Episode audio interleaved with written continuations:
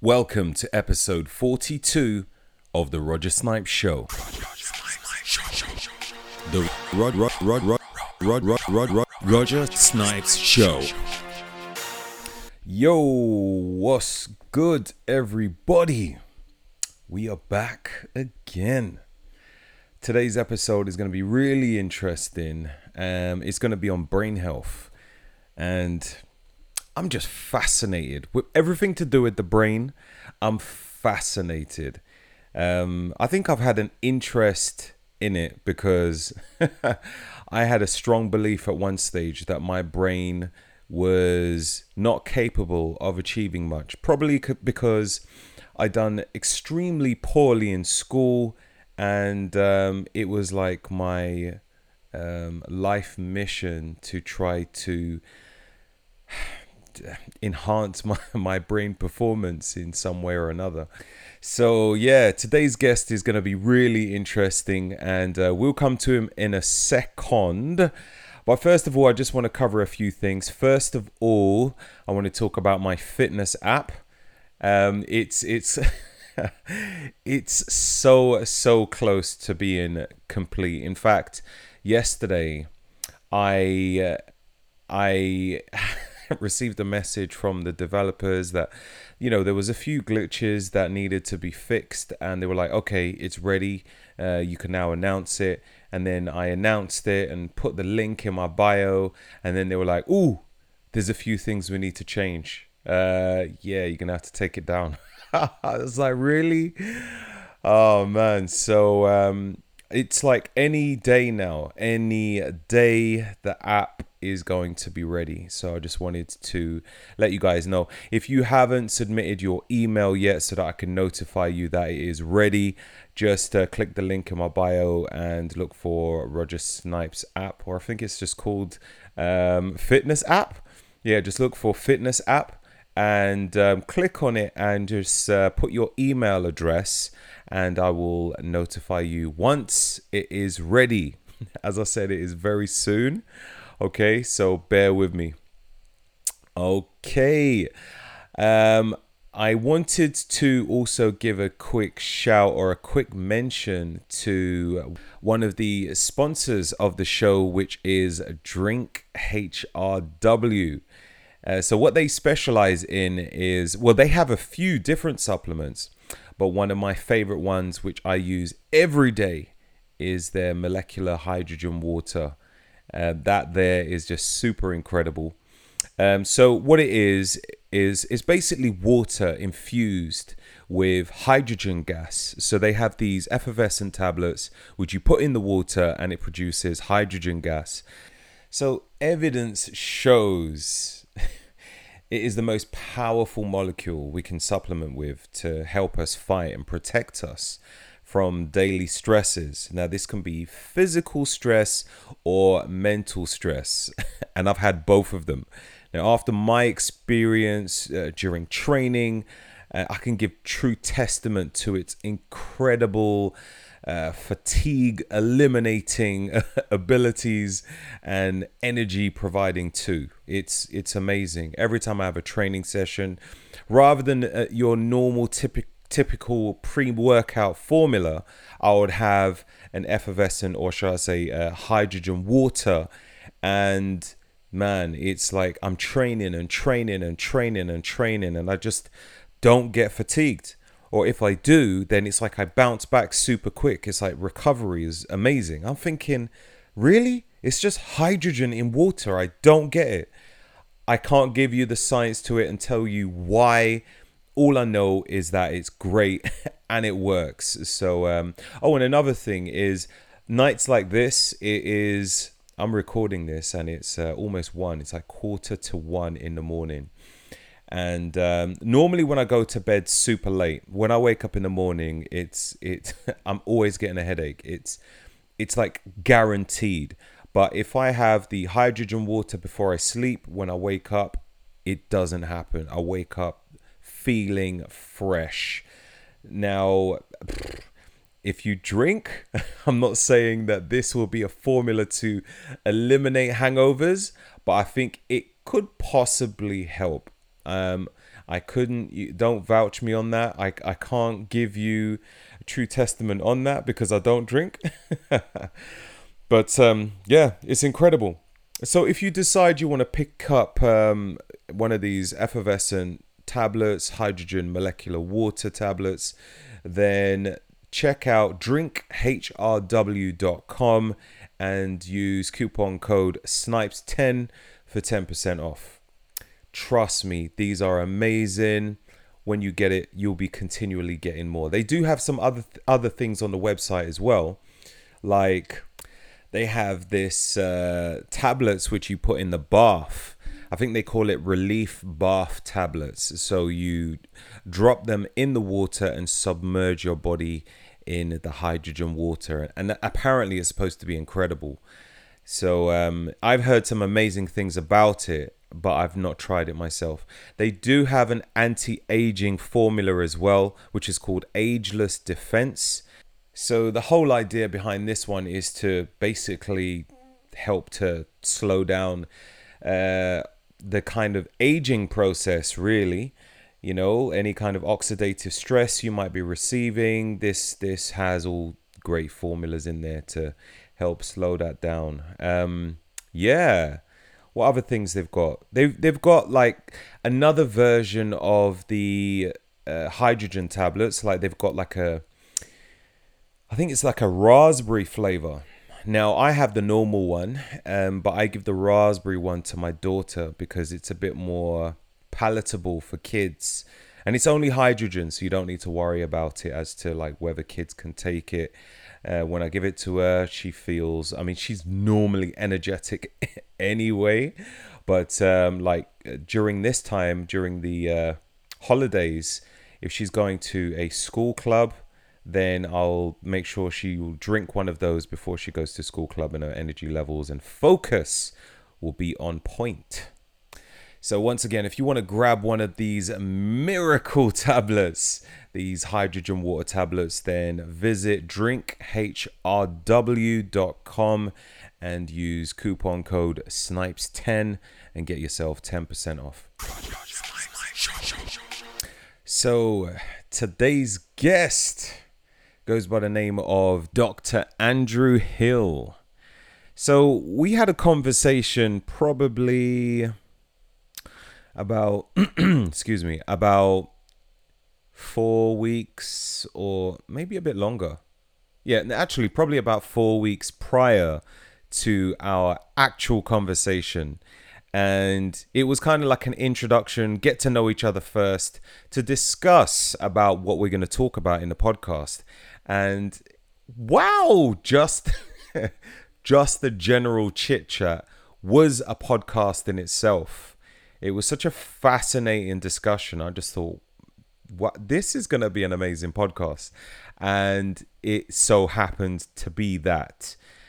This this guy, it's it's amazing. He's like he's like a proper genius, but at the same time, he's so he's so expressive. Like the the choice of words which he uses, and not it's his passion as well. Like you can hear in his passion that you know he's been doing this for a long time and there's certain stigmas which um, floats around in the fitness or biohacking industry which might uh, trigger him which triggers myself to a certain degree um, but i very much love the way how he's very open with expressing his feelings about certain things but it's he's he's very interesting. Now he is a neuroscientist, entrepreneur, and biohacking advocate. He holds a PhD in cognitive neuroscience from UCLA and is best known for his mission to bring brain hacking technology of neurofeedback in mainstream practice.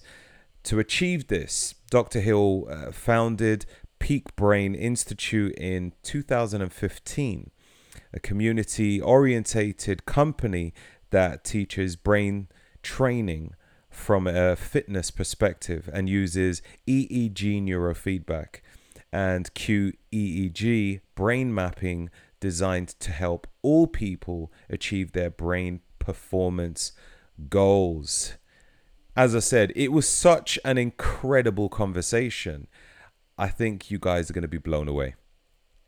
Okay, let's bring on Dr. Andrew Hill.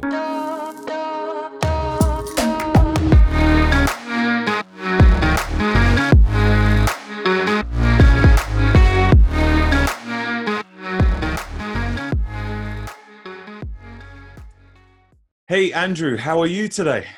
I'm doing well. Thanks for having me today. Oh, thank you for being available. In fact, I'm very happy that uh, I think it was one of your staff members that reached out to me and said that I feel as though Andrew would be great on your podcast. And um, when I saw when I received the message, I was like, okay, who is this company and who's Andrew? And I had a look, and um, I was like, wow, neurofeedback. What is this? You know, I had a little read on neurofeedback, mm-hmm. um, but I'd like to hear how you would explain neurofeedback, like how it would benefit us. Just, just what is the whole thing, really? Sure. At a high level, neurofeedback is biofeedback on the brain, on the central nervous system. You know, mm. uh, breaking it down a little further, you can train, you can exercise and condition and change the sort of regulatory resources in the brain the same way you might train your body um, there's a couple differences in training your brain and your body. The brain actually changes a lot faster than your body. So you can make massive performance changes in a few months often if you apply the right kind of you know circuitry development. Uh, also, the brain changes if you're working on things that are always uh, in play, like attention, sleep, stress, speed of processing. Once you train those to a certain level, they stay they stay there because you're using them there. Kind of like if you you know had really weak legs or something and you mm. went and developed really beautifully strong quads and everything else and then your habit was going for a hike every day your legs will stay strong your habit sitting on the couch drinking soda not so much you know mm-hmm. so the brain resources once you regulate them because they're kind of always being activated and used they tend to stay changed after a few months of, of neurofeedback which is the lovely thing is you can actually go ah my tension my stress sleep mood uh, can be re-regulated. And then we can often dig in more specifically. So you know broad fitness perspective on regulatory stuff but then you can go after things like ocd or ptsd or adhd or seizures or migraines. And many of those things you can think about again in a body analogy it's part of the body but it's kind mm-hmm. of like you know resources being a little bit cramped or pinched. Um, many of the anxiety phenomena are not unusual phenomena in the brain, their natural resource that kind of ramps up and then ramps back down appropriately, usually.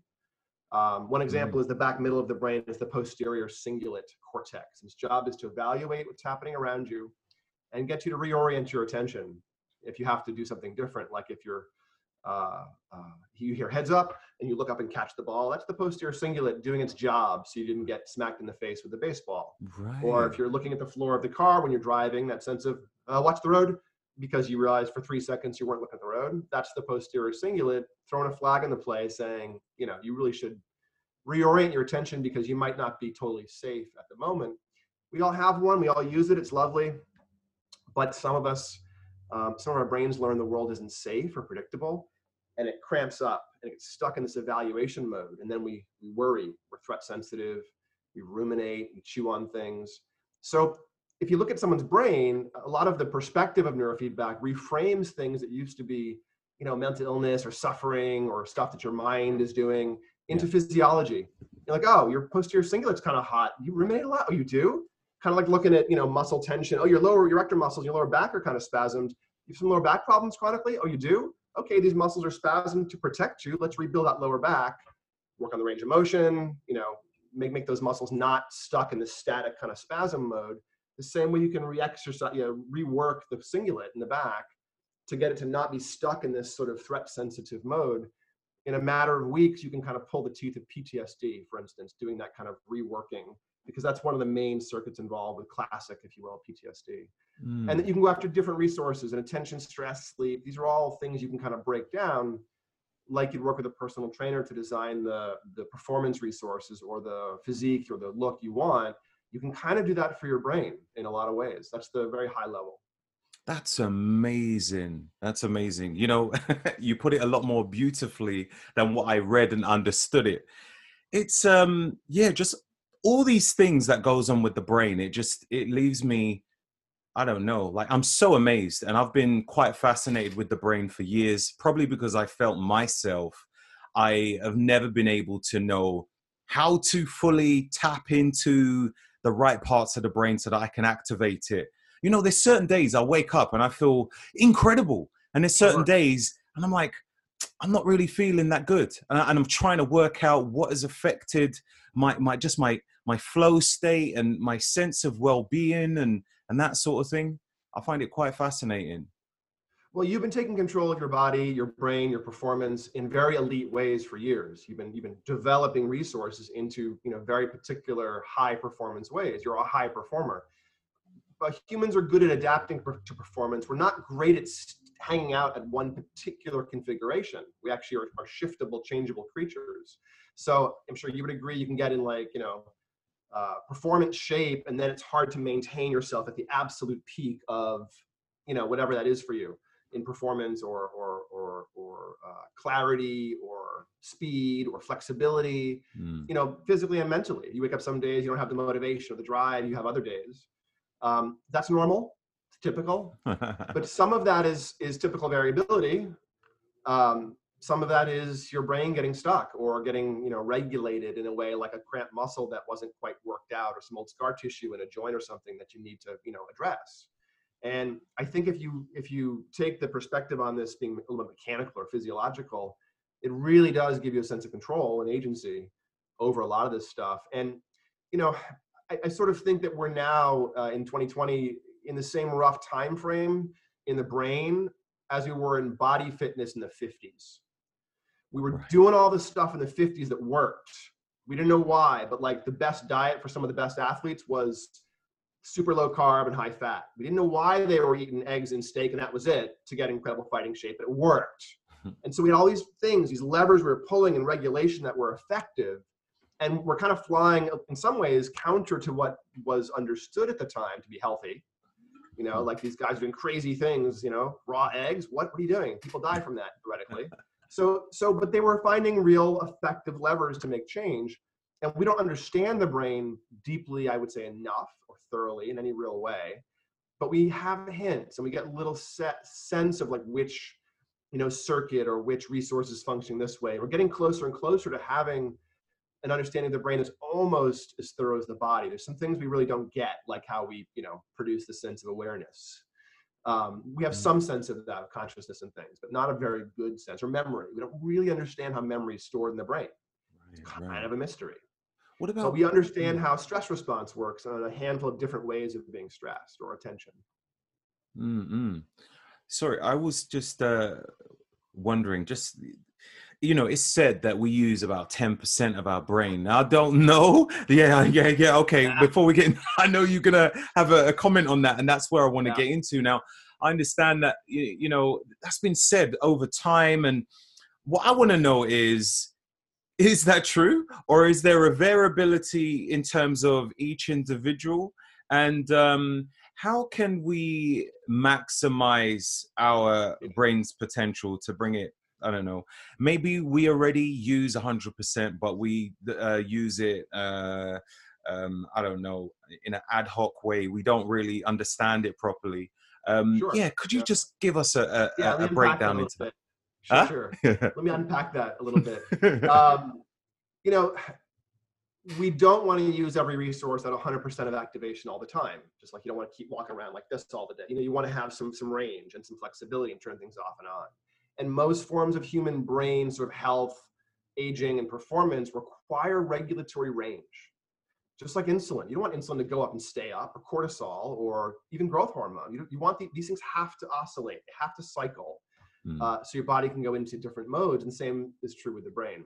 You have to go into sleep mode. You have to go into awake modes to do things that are necessary. Now, in terms of activation, you're using a lot more, probably than 10% of your cells at any one moment in time. It's it's not 10%.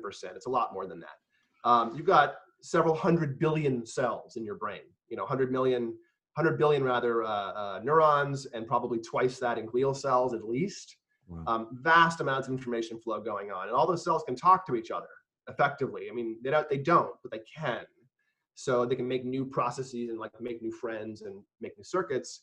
And that means the information density of the brain is at least the number of neurons raised to the power of the number of neurons, you know, or the number of cells. So 300 billion raised to 300 billion. That estimate is actually larger than the number of atoms in the universe. Oh wow! Density that's potential is larger than there is stuff everywhere. so it's an infinitely variable. It's a holographic sort of information storage system. You can you can you can save things as equations, not as pictures. Mm. And so stuff is very very efficient, and you can use the same equation, if you will, or term in an equation for storing multiple memories. So it's very very very very packed down, but also kind of echoes. Memories are distributed throughout the brain. So back to activation. When you're doing stuff with different circuits, they come online and go offline. But even when they're offline, they're still doing stuff, metabolic processes. And if you had every cell in your brain fire at once, every neuron fire at once, or even a significant fraction, 30, 40%, we call that a seizure. Right. And it kills you if it happens too often. Seriously, those grand mal epileptic massive discharge seizures are frying the brain with electricity. It's a it's a lot of stuff happening. You know, one of the reasons that um, the brain doesn't feel uh, is because so much stuff is happening up there the brain has no sensory nerve endings. You can't feel your own brain, which is odd because the brain's feeling everything. It's, it's perceiving everything, but mm. it hmm. can't feel itself because it's surges of electricity and heat and chemicals and all kinds of things going back and forth. Imagine how uncomfortable that would be if you had like lactic acid surging back and forth in your bicep all day long or something, ah, you know, changing, how distracting that would be. So we don't feel the stuff up here. And that's, you know, one of the things neurofeedback gets you is some closing the loops, your brain understands what it's doing and can be gently pulled around into new modes. So we don't use all of our brain, but you do um, activate certain things more chronically and, or, or less often or with less stability. Like if I asked you to, you know, count rapidly back from 100 by seven or something, you could probably do it.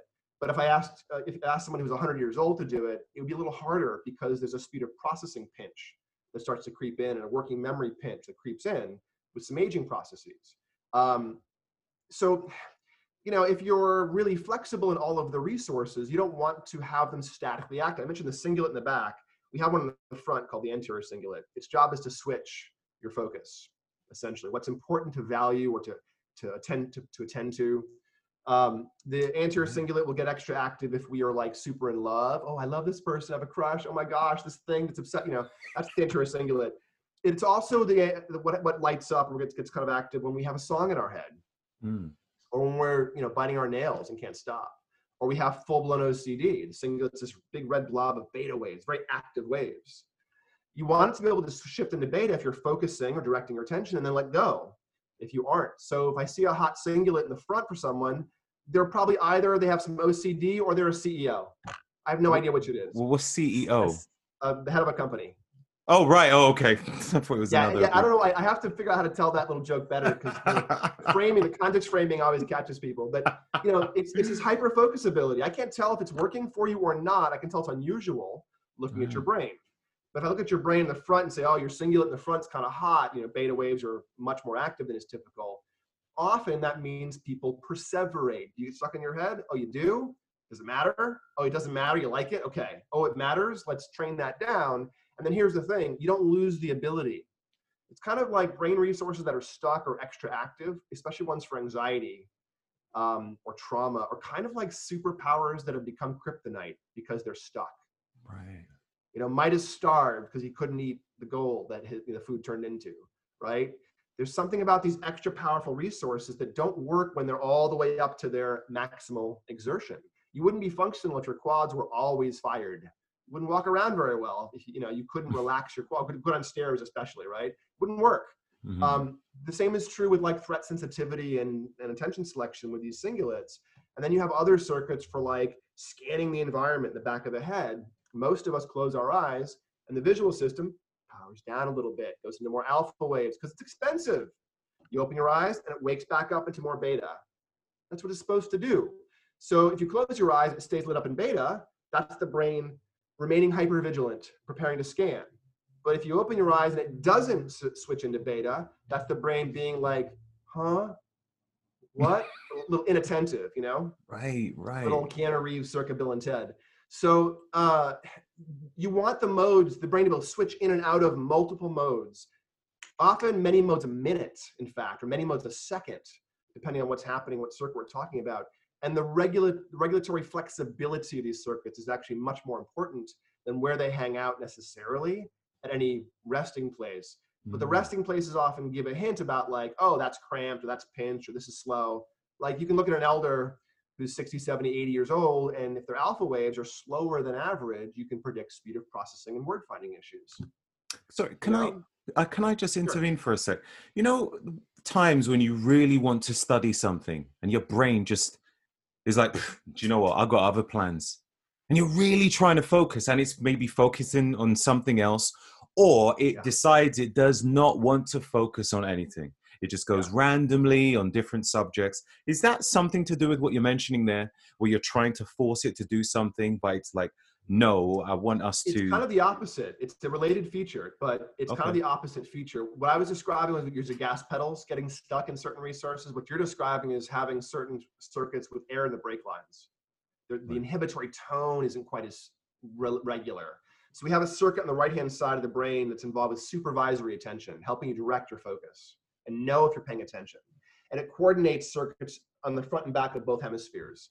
You know, awareness and prefrontal, and then visual direction and attention. There's this little guy that sits right here, kind of keeping it all going so you know that you're doing the thing you want to do with your mind and your focus.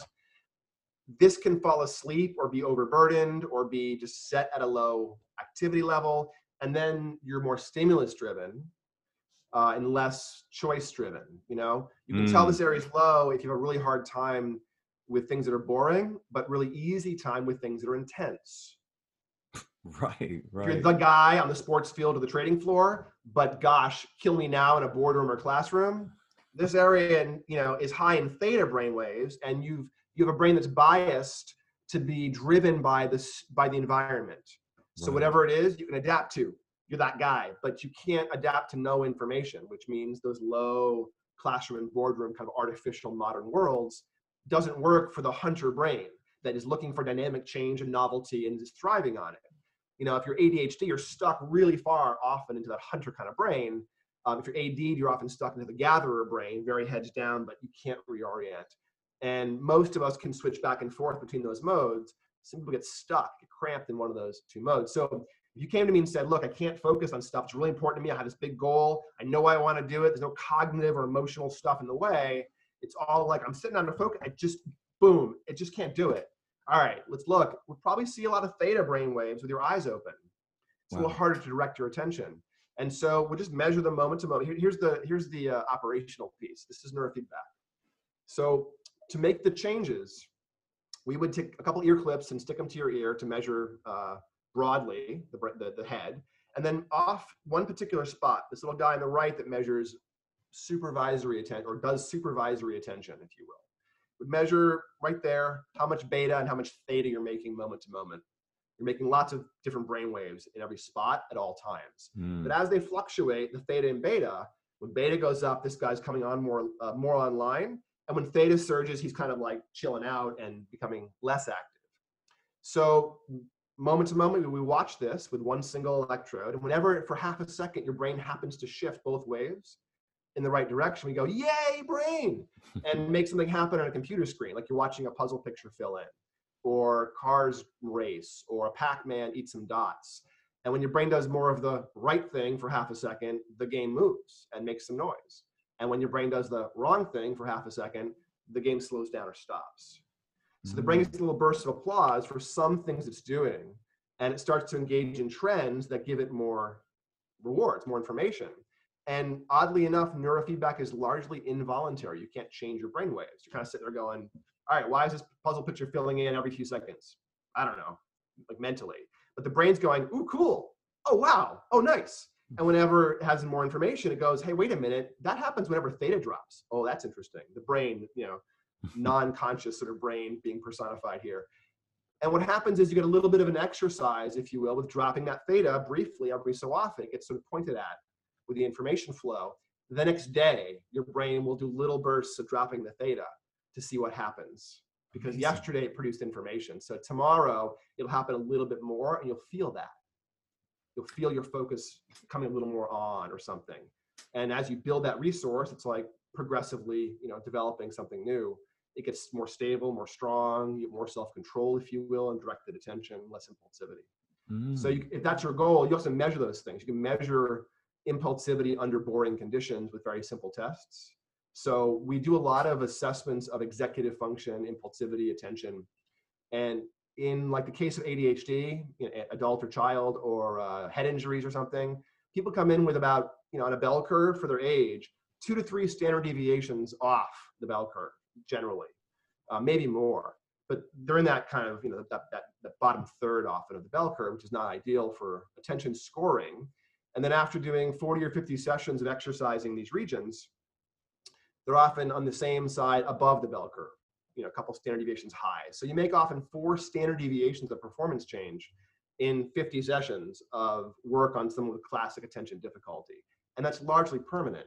So, mm. I mean, this is a big, big change in performance. I work with athletes who get, you know, who can drop into the zone reliably once a performance. Athletes and artists often have very similar performance constraints. It's often the ability to rest deeply, drop stress voluntarily, and then when they're in the flow or the zone, to drop into the mode for performance they need to be in. It's a lot of getting yourself out of mental states in some way.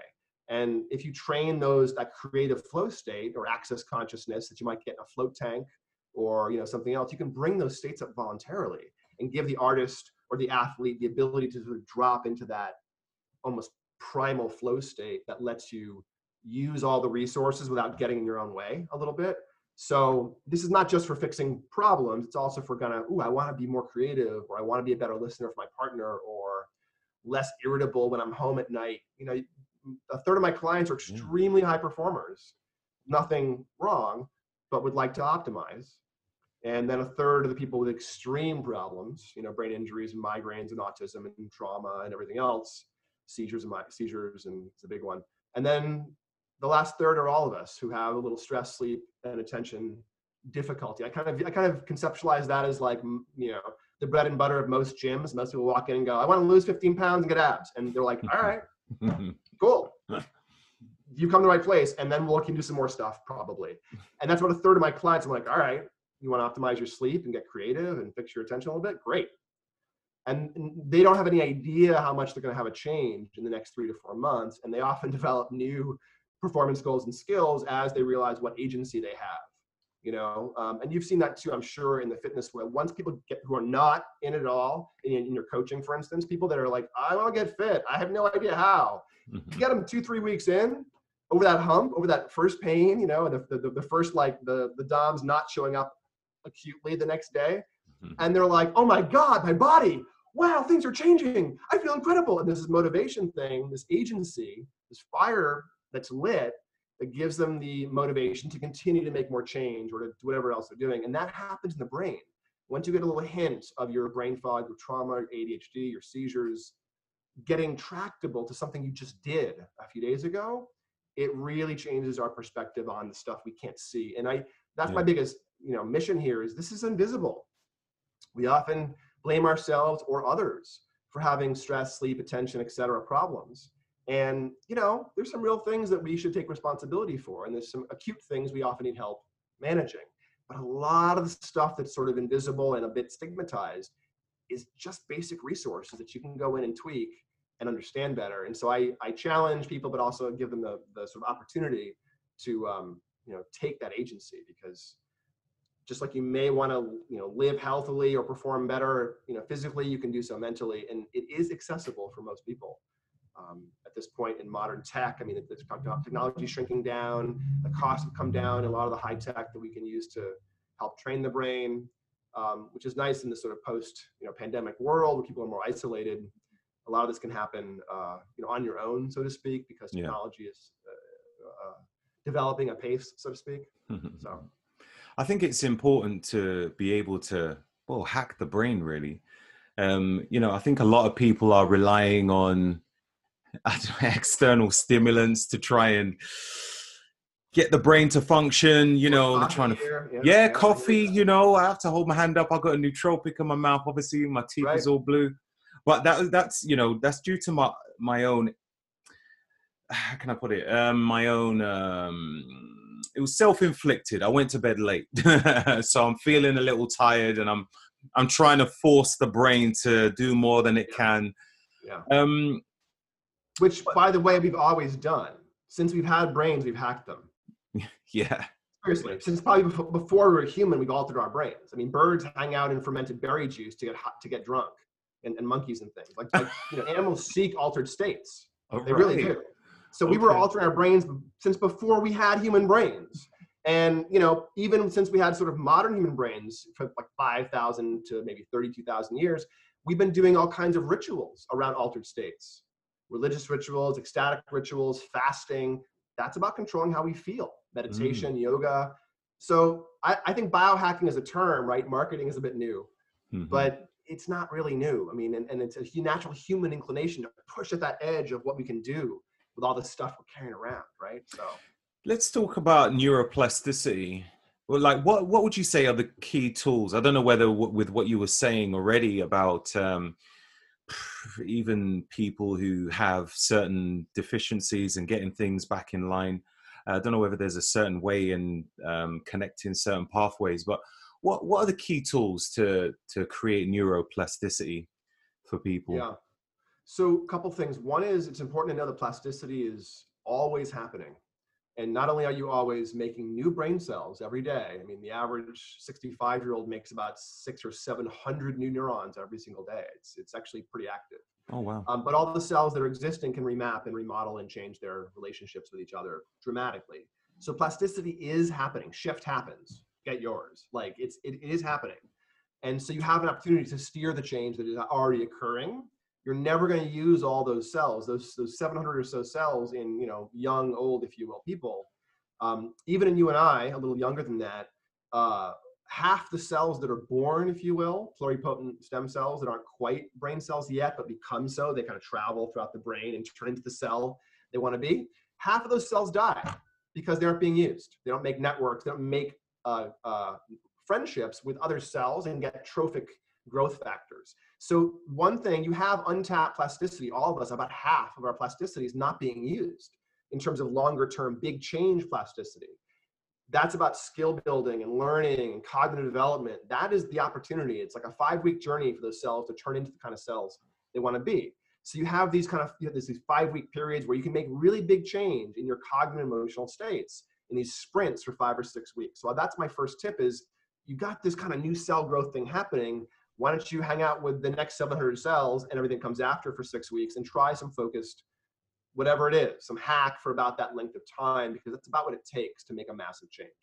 So that in mm. terms of time perspective that's useful but you know go into a piano lesson for one day if you didn't play piano already the, the hand motion for one lesson will remap every single cell in the hand area in the brain the same day.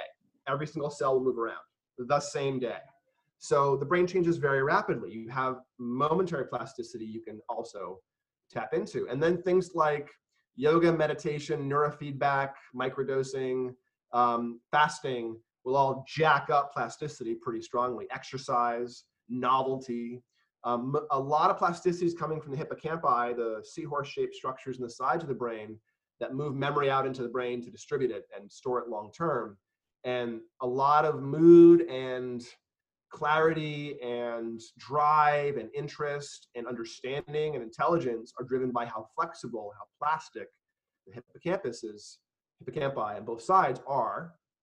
And it turns out anything that lifts depression does so by boosting BDNF, brain derived uh, neurotrophic factor, in the hmm. hippocampus. Nothing else that, that, that work. Basically, that's the final place where depression is lifted, is in the hippocampus, getting more active.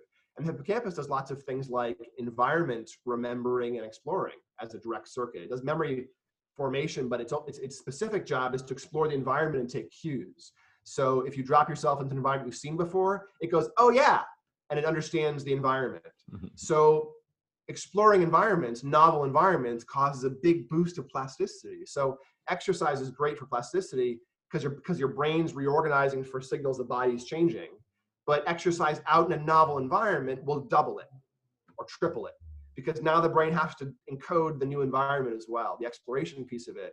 And so anything new will always double your plasticity versus use just exercise, mental or physical exercise. If you add a novelty piece, it jacks up the plasticity dramatically. That's quite fascinating. That's really interesting. Um, have you heard of a company called Wavi?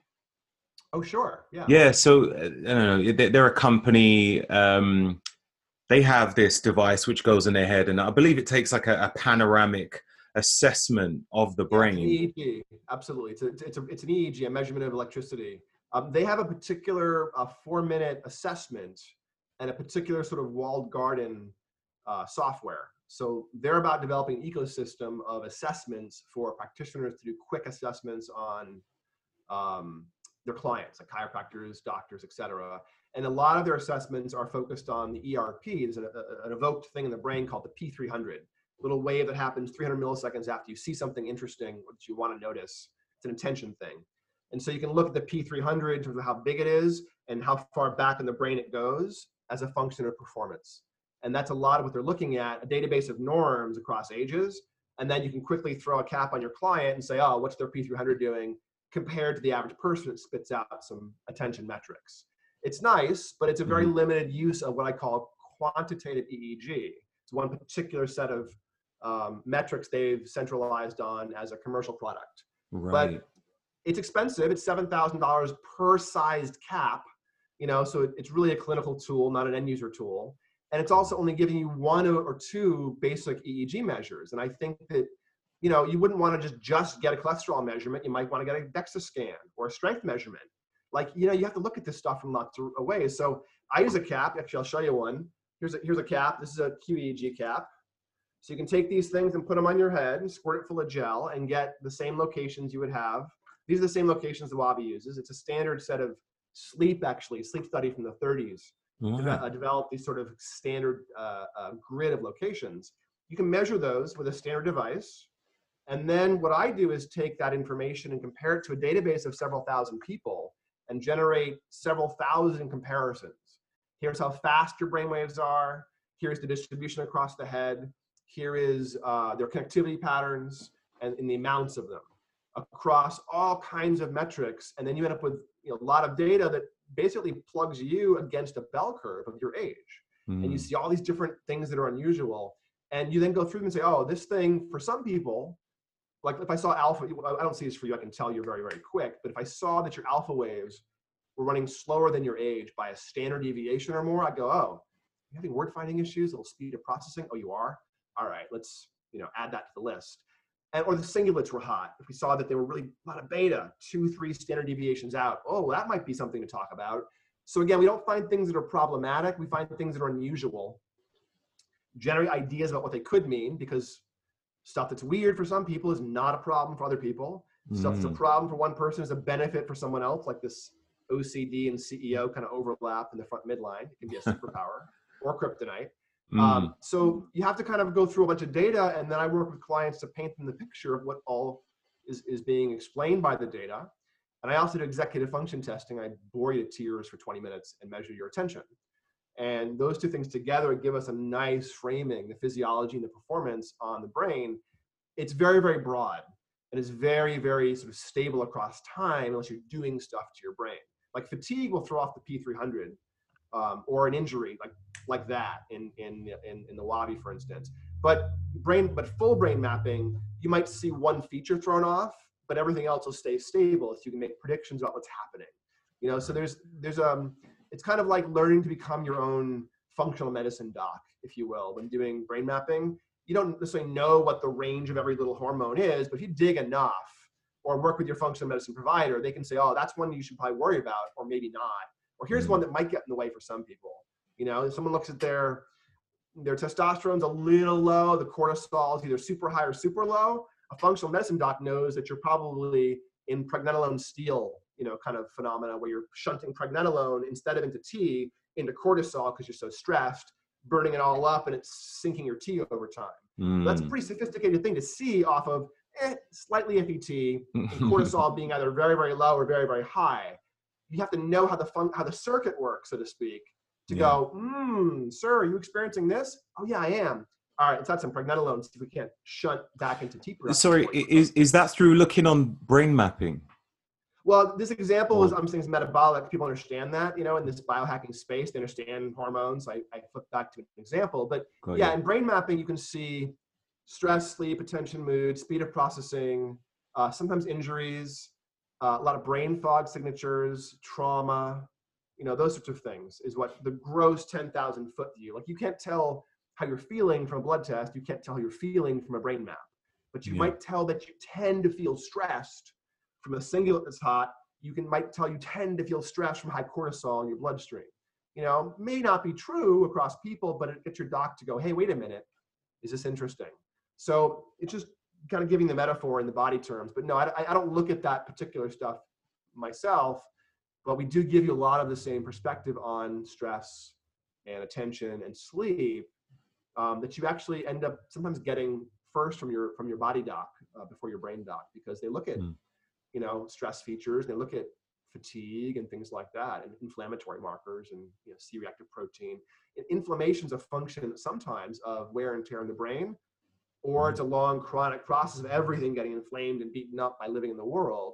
And you can kind of look at the brain. If, if you have a lot of inflammation in your body, your brain will have issues. I can see it. You'll have a sluggish, brain foggy, you know, kind of state cognitively, and I'll see it in the numbers.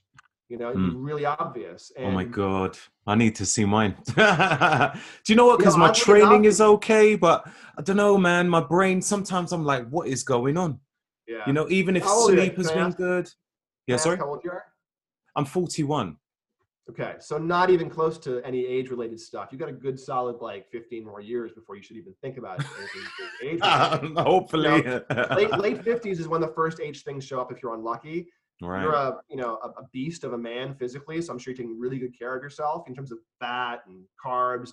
Because most what drives aging is high carb, is sugar and right. you obviously aren't somebody who like you know is has a big sugar habit right so that lifestyle of keeping sugar low lifelong will keep your brain from aging rapidly for most of the big things that cause problems so the only stuff you have to worry about as a, as a guy in his prime is keeping your slow wave sleep intact because slow that's the wave. one metric slow wave sleep or deep sleep yeah delta sleep dreamless sleep that's mm. the one thing you can actually measure. You can't measure REM, by the way. Everyone gets concerned about the REM measurements on these little devices. The REM's not really, don't worry about it. If you don't have REM, you go crazy in a few days. You'll know if you don't have REM. But if you don't, but deep sleep, actually, you can short yourself on. You know, it's it's amenable to to, to like pushing on. So total sleep, watch the hours, and then deep sleep. You want to have a good hour and a half if you're an hmm. adult of deep sleep every day. Mm. You know, I started a new kettlebell workout. I, I do workout twice a day now. Do Ashtanga in the morning. I'm doing kettlebells now in the afternoon. And kicked my butt last night. And I never get huge amounts of deep sleep. My deep sleep jumped from like an hour and a half to over two hours last night because I beat my body up before going to bed. I was like, good, good job, body. Just waking up. Ah. What's that? Was that just before bed? No, it was two hours. I, I stopped working out about two hours before bed. Yeah, right, um, right. I only did like a 25 minute, you know, kettlebell workout but I was like, you know, immediate muscle soreness, like hit mm. right away. And my second workout of the day, I was a fasting day actually. I haven't eaten about in, in a little over 40 hours now. Um, so like I'm all pushing, pushing, pushing, and my body was like, good job. And it did exactly what I wanted it to do. But by looking at my deep sleep numbers, I'm now encouraged. Oh, wait a minute, that not eating and pushing super hard thing worked really well. I feel great today. You know, I mm. got a lot. I probably you know, I just did a little ketone breath measurement, and it was uh, the ACEs are surging, so I know that I'm pumping out tons of fuel to build me muscle. Right, it's great. You know? What is that but you have, done? Sorry, what uh, is that? Let me find my little device here. Yeah, I'd love to uh, so, check it out. Uh, this is a BioSense device. My buddies in uh, in uh, St. Louis, a BioSite BioSense device, and it, it, it, it warms up, and then you exhale, and it grabs the last bit of your exhale to get the deep lung air, and it measures breath acetone as a proxy for ketones. Wow. And if you grab the last bit of lung air, it's pretty highly correlated, and it's a pretty good device called BioSense. Real nice guys, and I and I like the device. It's they're still kind of getting it better and better. There's Some things I don't like, like you can't measure twice in a row. So if you stop breathing smoothly, you got to reset it and do it again, which is annoying. Right. But you know, you can watch your ketones essentially by watching your, your, your acetone, your breath acetone. And everyone thinks that they're producing ketones way sooner than they are, in my experience. Like I, I'm pretty good at fasting. I fast, you know, every other day, a lot of the time for the past few years. And mm. I do not produce any significant amounts of ketones via acetone measurement mm. for like 24 hours of fasting. It just isn't starting really, you know. If I was pure keto or carnivore, it'd probably be a little faster. But I know because I look it up. You can see my my ACEs are nine right there. Mm-hmm. You know, I mm-hmm. know that my deep sleep surged last night, so I you know I know I feel pretty good. But I but I I can feel pretty good and kind of not know day to day what that absolutely means. Or I can look up my deep sleep, my total sleep, my ACEs, you know, and kind of track this stuff. So this is the agency I think we all have the opportunity to to take. You know. Yeah, I think it's good that that there's tools that you can use to you know check these things and be accountable. Sometimes i do find that i'll wake up and i'll question how i'm how i'm feeling. How was my sleep? Let me check. Rather than asking myself how are you feeling? Checking both right don't be a slave to your Oura or your Whoop because oh, sometimes they're wrong you know yeah like every so often they fail to measure properly or their algorithms and fit your, your own personal brain or body and they're just not right people come mm-hmm. in and mm-hmm. say my Oura ring says I got no I got no REM for the past week. I'm like, are you psychotic? No, don't believe it. You know, or or yeah. like, oh wow, all out of nowhere, I suddenly got zero hours of sleep. I think I was asleep. Guess what? You were. You know, you probably had like the ring pushed up against you know your bed or something, or the Whoop mm-hmm. strap was flipped over, or who knows. You know, these things are devices. Don't the map is not the territory. Don't believe the data if it's not sane. You know, like I, um, my my Whoop strap has this odd uh, uh, quirk of if I wash my dishes, it thinks my heart rate goes to like 250. It doesn't. it doesn't. You know, 15 minutes of washing dishes. Wow, what the heck? No, it didn't happen. I didn't feel anything. I, I checked the heart rate. No, that didn't happen. You know, but like you have to be sane with this stuff because all the devices, while accessible, are a little imperfect. And the devices that do more things will generally build in lots of features, but some of them are imperfect, which is kind of cool. Like there's one device I love, which is the BioStrap. It can do almost every single thing of all the devices. It does really complex sleep studies, looking at motion as well as heart. You can do SpO2 with it. It's really good.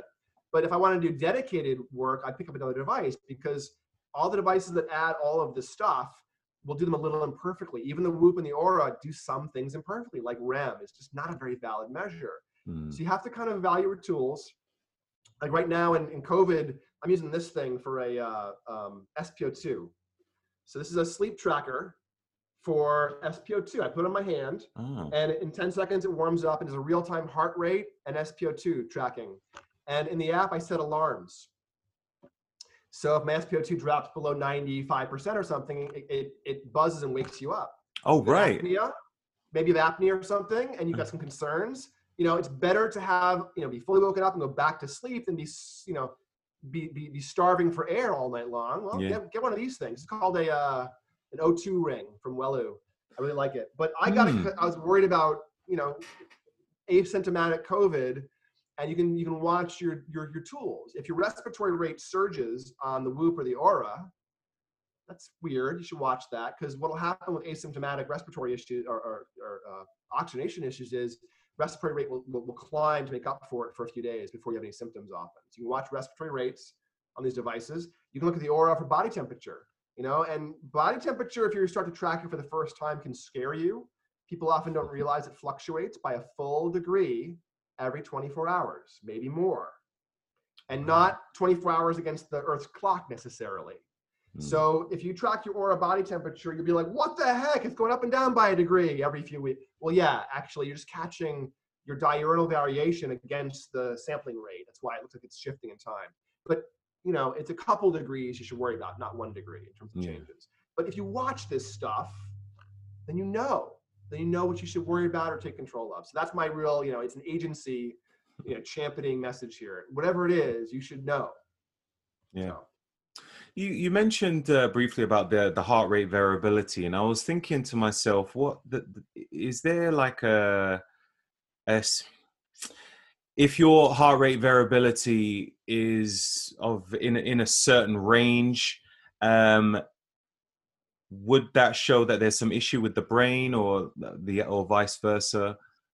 HRV um, does affect the brain, and the brain does affect the HRV. It, it is a closed, in some ways, system, and you can train the system. You can train the heart rate variability by training the brain directly, or you can train the brain by training the vagus nerve input to the heart rate variability through through breath pacing, basically. Mm. Um, but HRV is an absolute number. is not that meaningful person to the next because it's a compound number that's made up of several different things the body and the brain is doing. There's, a, there's reflexes involved with keeping the heart rate steady against uh, position or against inhalation. As you breathe in, there's a, there's a reflex that actually surges the heart rate slightly. You breathe out, it goes down a little bit. But also when you do positional things, it changes. And then stress-based things will change it. So all these things are fighting each other and summing as HRV but the absolute number of HRV for one person can be dramatically different one person to the next. It has no meaning. It's like body fat on a crappy scale. You can't believe the raw number. It's, it's just hard to understand. But if you change by X amount, oh, okay, that, that's that's good. So don't be too concerned if your HRV on your devices, especially these devices, which aren't perfect for HRV. Um, if the device, oh, it's, wow, it's 30 or 20 or 15. Well, if it, is always like that? Nah, not a big deal. But if it doubles one day, if it halves one day, that's a problem or that's a good thing. That's what you should be you should care about. Because I have a, um, a technician, a coach in one of our offices, who has an HRV rate that is in the hundreds, the highest the Whoop guys have ever seen. You know, higher than uh, than some of the swimmers who use it. Mm-hmm. swimmers have some of the best HRV in the Whoop community. Um, and she's an athlete, but she's not like you know uh, Olympian yet. She's just a good athlete, young, healthy, etc. And she's an HRV in the hundreds. Mine hangs out in the tens. It's like 35, 25. But if I work out really hard and rest really well, it goes up to like 65 the next day. Mm. You know, that's as good as my technician having hers go up from like 250 to 300 or something. It's not, you know, it's not better or worse. It's a, it's an improvement, and, we, and you have to be grade it per person is a baseline at almost per person. So I would say take your average HRV and subtract it out from the HRV measurements you're getting, and then use that as your floor and watch for changes. And you don't want to have it decreasing over time. That's a sign of heart disease, increased stress, cortisol. That'll that'll lock you into a rigid pattern. If it's decreasing over time, you should address that. Right. If it's increasing over time, you're doing a good job. And mm-hmm. otherwise, look at how stressors that are good for you, like exercise, fasting, will actually decrease it briefly. And then after you recover, you should have higher levels. So you want to look at the circuit, do what the circuit should be doing, and make sure that you're pushing it around. Yeah, it's doing what it should be doing. Don't worry too much about, well, my, my husband or my wife's HRV is three times mine. And doesn't mean doesn't mean much. Okay, all right. It's it's one of those where I'm always thinking the number should be really high all the time. And if it ain't, okay, what's what's brought it down? What's going on? You know, yeah. but that's cool to know. So if we just move on from that, um, talk to me about like dementia. What's going on with the brain? Like people who have dementia or uh, you know Alzheimer's yeah. and, and, that sort of. Sure. Thing. So dementia is um, specifically dementia is a symptom of several different diseases, and dementia is a, a, a symptom of memory. Um, memory, as uh, referred to in dementia, is usually about long-term recall, um, uh, episodic memory, first-person memory, not semantic, not knowledge for information and facts. So even with Alzheimer's, people will still actually know who the president was when they were 20 years old. You know, they don't lose facts or the meaning of words. You don't lose that. Actually continues to climb until you're very, very, very aggressively symptomatic. So the hippocampus in the temporal lobes moves memory out into long term. And the parahippocampus, right outside the hippocampus, is also involved with some of that. And those two structures also retrieve memory. So hmm. episodic first person memory is hippocampal. Semantic non-episodic, you know, meaning is just outside that. So in the case of like Alzheimer's, you have a hippocampal, a medial temporal lobe atrophy, and the cells are being stripped out. And you lose first the center of it, the hippocampus, so you lose a sense of who you are, who your family is, but you don't lose a sense of the world because you still have all the semantic information just outside of that, unless the brain is very, very far gone. Um, in fact, elders in general develop uh, across you know elders, uh, healthy and otherwise, develop improved semantic memory lifelong. Every elder is better than you and I are theoretically right. at knowing more things. Mm, you know, even ones that have significant access with remembering who they are still know more things than you or I do because of accumulated information. So um, there's several different types of dementia, uh, or, or it can come in several different syndromes. Um, frontotemporal dementia is vascular damage up in here, frontotemporal junction. Uh, you get a lot of emotional stuff there, memory things as well. Um, Alzheimer's, other Alzheimer's-like dementias are really driven by oxidation of tissue, uh, burning out the tissue. Um, that's medial temporal lobe. There's some evidence that the brain has remodeling ability for synaptic density and neurons, the same way that the bone tissue has remodeling ability for osteoclast, osteoblast balance. You stress the bone, it builds more bone. But if you have take statins, you strip yourself of bone tissue. You know, so it's really you know you can do bad things. Well, mm. sugar um, cause or high amounts of oxidation in the brain and other stressors because of hormones that are super high, like CRP. Um, a bunch of factors, 37, 38 factors in the body will make the brain flip. It, it, amyloid, which is a signaling molecule in, involved in the innate immune system, cleaning up microbes in the, in the environment from killing you. Amyloid is made by another protein, if you will, called amyloid precursor protein, APP. APP cleaves its length a couple different places depending on what it needs to do. And there's about 60 different places, but there's two main ways it'll cleave. And one of those APP cleaves into amyloid beta, which you've heard about, and amyloid beta, when it accumulates, signals the brain to start stripping out synapses. Oh, wow. It goes into a synaptoclastic, it consumes synaptic density. And when you have low amyloid beta, you're in a synaptic synaptoblastic mode, so osteoclast and osteoblast, you know, building up more brain tissue. So in an environmentally dangerous, you know, microbially dangerous environment like Papua New Guinea, let's say, or just some jungle somewhere, if you have high amyloid, you live longer and have clarity in your brain. So people in Papua New Guinea generally have amyloid-rich brains and have high APOE4 status, which causes oxidation of tissue and Alzheimer's, because because lipid uh, transporters, APOE4, APOE is a lipid transporter in the brain and the body. You have several variants, two, three, and four. We have two copies. If you're APOE4, 4, two copies of 4, you oxidize fats rapidly in your brain and elsewhere. You atherosclerosis and Alzheimer's and dementia things are often rapid through fat oxidation. If you're APOE uh, 2 very little brain oxidation, but you have heart problems because of other forms of lipid metabolism. If you're APOE 2-3, it's the best of all protective circumstances. In Papua New Guinea, most of them are APOE 4-4. In the US, wow. those of us that are 4-4 die of Alzheimer's really, really rapidly and have diabetes and have atherosclerosis. But in Papua New Guinea, they live the longest because the environment's microbially dirty and they're and, and at least historically, maybe not today, but historically the main food was starchy tubers, high starch food. So they had lots of starch and didn't die of Alzheimer's or atherosclerosis. They lived long and prospered because the amyloid was cleaning up all the all the, the stressors in the environment.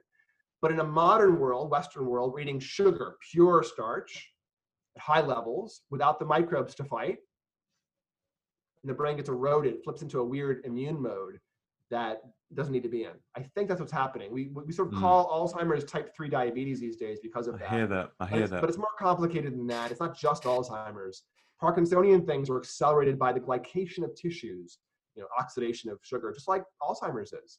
Um, Lewy body dementia, one of the Parkinsonian uh, cluster of things, uh, the Lewy bodies, little clusters of, of, altered tissue in the brain, the edges are glycated and, and rip through the brain rapidly when that happens. So controlling blood sugar in the brain is, is probably the number one thing you can do to not accelerate all this stuff. I work with people in their 40s and 50s all the time who are concerned about their memory because they can't find words in the afternoon. And basically, unless your parents and grandparents died of Alzheimer's in their 50s, i.e. genetic variants of Alzheimer's, then you have a metabolic thing going on. And, and if you're healthy, then you don't develop metabolic dementias, you know, like that. It takes a long time. Mm. Things happen like that, they're stroke driven, not dementia driven, which can produce cognitive issues. So, but again, that's what vascular tone, you know, so. Quickly, I have had a, a, genetic test and it was shown that I do have the ApoE4 gene. 4 4? Uh, Two no, copies of it? no, one, one, copy. One copy. Do you know if it's three four or two four? three four yeah. or two four? yeah, because you can have a, you have two copies of two, three, or four APOE. So you can have a APOE four, APOE four, APOE four, APOE three. You have two copies. So I, I, think it was just a single copy, as far as I'm aware. Well, you, well, you have two APOE four APOE genes. You'll you'll have two of them. Right. And you can have two copies of four, or you can have two copies of two, or whatever, a mix two copies of four is the riskiest status for your brain flipping over into this amyloid rich, stripping tissue out mode. It also is the risky status for developing heart disease for atherosclerosis because your fats oxidize very quickly. Right. It's like having a lot of, you know, a lot of LDL tendencies, perhaps, you know, or a lot of triglycerides. It's kind of a problem in some ways. Not for you. You're keeping your carbs low. Your your your your your, your raw sugar in your brain and body low. So you won't actually feed into the ApoE4 issue, probably. Mm-hmm, you know. Mm-hmm, mm-hmm. So okay, okay. So I mean, th- there are days when I will have like, as I, I'll call them sin food, you know, like some sweet treats every once in a while. Um, would it, it, it would probably be a bit more riskier for me then for, to have these moments of sweet binges, I'd assume. I don't think it's risky for you to have moments of sweet binges. I think it's really risky to have a lifestyle that isn't careful. Right. I mean, you know, these are um, insulin and sugar and cortisol and all the stuff we think about. These are not one-offs. These are these are signals, and the brain and body adapt to them over time.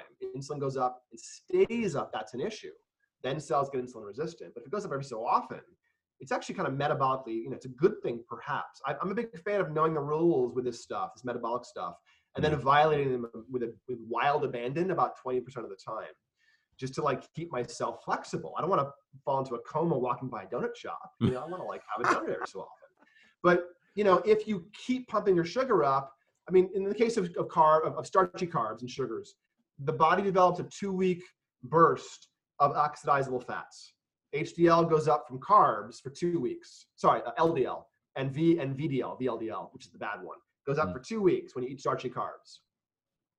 If you eat bacon uh, VDL goes up for, sorry, HDL goes up for um, a day or two, uh, a, uh, uh LDL for about two days. So, so, you know, binging on fatty food is a very short, you know, problem. It doesn't burn you for two weeks. Binging right. on carbs does. Wow. So you, ha- so you have to kind of like, you know, you have to manage this. I, I do a lot of fasting, so I eat carbs still. If I was not doing fasting every few days, I probably wouldn't have carbs every day because it's yeah. too much. My system needs to clear it, you know? Mm. So like, I mean, you look at my Instagram, it's full of baked bread and lots of lovely high carby food. But I can only get away with that because I have periods of no carbs and no calories and I let things clean themselves out. So it'd be very risky for you with APOE4 to be that guy that sits on the couch playing video games, drinking Mountain Dew, sedentary, so increased heart risk, you know, increased sugar all the time. You will fall apart faster mentally and physically perhaps because of APOE4. Your, your cardiovascular system, your brain will erode faster than somebody who didn't have APOE4 status in their lipid transports. Like me, I have, I have 2-3. I have the best version for anti-Alzheimer's and anti-atherosclerosis, which is great because people in hmm. my family have died from Alzheimer's. I'm like, oh, oh really severely, and diabetes. And I'm like, oh my gosh. And I'm like, oh, I don't have that one. okay wow. I'm a gerontologist. I thought I have the versions that make you protected against atherosclerosis and diabetes. I'm like, holy cow, how'd that happen? You know, good job. Some some cousin or aunt somewhere. Um, but knowing this helps you make choices, just like knowing that I got two hours sleep last night after hitting the kettlebells hard. You better believe I'm going to hit them hard tonight mm-hmm. again. Of instead of going, ooh, I was kind of sore today. I, no, no, no. It did good things to my body because I can see it. We're just going to take a short break and return right back. It is said that your gut is your second brain. Since we need to eat to live, we pretty much are making most of our decisions based on what our gut tells us. That's one of the reasons why it's important to think about what we digest. Cognibiotics is a combination of cognitive enhancement with pre and probiotics. It contains all of the strains you need to positively transform your brain and boost BDNF, generate serotonin, enhance cognitive performance, rejuvenate your brain, and improve gut brain connection. If you'd like to take your cognition to the next level, then check out bioptimizers.com and use coupon code SNIPES10 for 10% off. That website link again is bioptimizers.com and coupon code SNIPES10 for 10% off. Kind of feel it, but I have a number I can look at tomorrow morning and see if it did it again mm. and, and, help guide my behavior. So that's, I think, the critical piece. No matter what we're talking about, is you, you actually have control over a lot of the things in your brain and body. And we're at a place yeah. in biohacking, modern medicine. I mean, we have all kinds of tools to take control. Things that are exogenous inputs like the troches, things like doing neurofeedback with an EEG trainer, you know, um, meditation, ancient and modern techniques to biohack, nootropics, fasting. I mean, we know so much more. Functional medicine screens on methylation status to dial in your B vitamins. We know so much more now than we ever have. It's still a bit of a black art and a mystery, but mm. you can dig in. And for yourself, you can find places to make change that is effective. That's awesome. Yeah, that's really good. The fact we have the power in our own hands. What's your thoughts um, on circadian rhythm and the brain? Does it affect the way the brain works? Oh, and, massively. Yeah. Massively. Yeah, and I think circadian rhythms underpin a lot of our human performance. Stress, sleep, attention, mood can actually be really thrown off. Learning uh, by by immune, by uh, circadian dysregulation. Um, I studied circadian systems in undergrad actually, and then flipped over to EEG in grad school. But um, mm. there's in humans, the circadian rhythm is easily pushed because we're kind of not diurnal nor nocturnal. We're kind of you know omnivores, so we kind of do both. But there are a few levers built in for circadian regulation. Our circadian rhythm, especially men, are longer than the Earth's 24-hour cycle. Um, yeah. Women are often a little longer, a little shorter. Men are often, you know, a good hour longer. So we have to reset our circadian rhythm back to the Earth's photo period every day, in theory, or at least know where it is over time to reset to that same rough place. And people in biohacking circles are very concerned about light and screens and I, am sorry, I'm a, I'm a heretic here. I don't care about light all that much. Oh, really? And yeah, Ooh, I think wearing blue okay. blockers at night's a bad thing. I think the brain is not meant to have a narrow frequency of light like that. You know, yellow only coming into your brain after dusk. I think it's a bad thing. I mean, personally, I, I was suspicious when every time I put on a pair of blue blockers, I get a migraine instantly. Um, but then I started asking other people who are vision scientists, and they're like, one frequency of light is generally not a good thing for the brain. It does some weird things. So I'm not a fan. Also, people do it for circadian reasons in theory, but light is pretty far down the list of things that hack your circadian rhythm. The number one lever that you have control over is not light, it's food. And the next is activity. And then you get to light. So light's pretty far down. If you're not sorting out the first two, forget light it's just not, it doesn't matter. You're not going to fix stuff. So eating before bed will spike insulin and suppress growth hormones. You don't get into deep sleep and you don't circadian re-regulate. That's the number one thing you have to do. Fast mm-hmm. before bed. Let in insulin drop all the way. You get into deep sleep. 90 minutes later, huge surge of growth hormone, one giant pulse. And men and women who are north of about 35 or 40, that's the only growth hormone you're getting, essentially. so if you eat before bed and go to sleep, no growth hormone for you. and no deep sleep. You skim yeah. the surface. So the rule of thumb: go to bed hungry, wake up refreshed and full of energy. Go to bed right. full, wake up hungry and tired. Yeah, yeah, that's interesting. Um, so would that would it be anything you eat before bed would cause an calories. issue with growth hormone? Any, any calories? calories? Right. So any there's no response. any insulin. And some of us that are dysregulated, tasting sweet, non-carby things causes an insulin response. You know, so you the, the what I tell people is you got to fast. Calories are okay. Sorry, ca- calories are not okay, but flavor is. So herbal tea. If you or your kid needs a ritual or a flavor, make herbal tea. You know, right. there's no calories. Um, you, you do something, you taste something, you know, you hydrate. It's great. Mm-hmm. But if you're like, you know, clawing the walls three hours after your dinner, you're hungry. Well, that's a sign you should keep doing this. But you should probably also have a richer, fattier dinner so you have a long, slow decline of energy and not a blood sugar drop.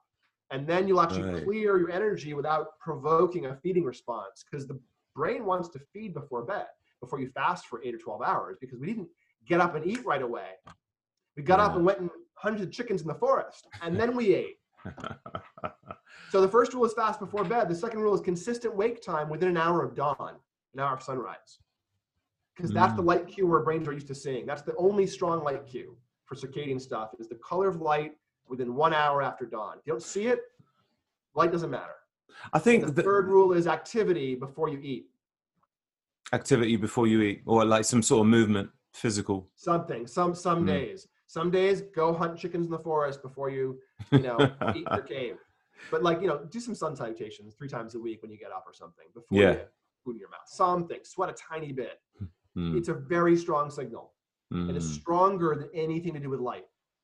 Mm, Except for that morning light, that special, that special blue light that's there within one hour. But the sun gets higher in the sky, the angle of incidence gets more acute, and that blue light gets reflected back out mostly into space. We don't see it after one hour uh, post dawn. So you got to get it. You got to see that light some days of the week, uh, an hour or dawn or after. In places where it doesn't happen reliably, like Scandinavia, you, you know, you if you want to do light hacking, full spectrum light at an artificially set time in the morning is what you want to work on. Nothing else. You don't want to do light light boxes later in the day or in the evening. That'll deregulate you, perhaps. That's so interesting because I hear so much different stuff when it comes to light.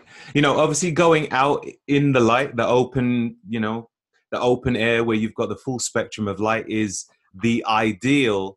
However, let's say, for instance, you live uh, or you spend most of your time in an office where there's lots of artificial light around you, yeah.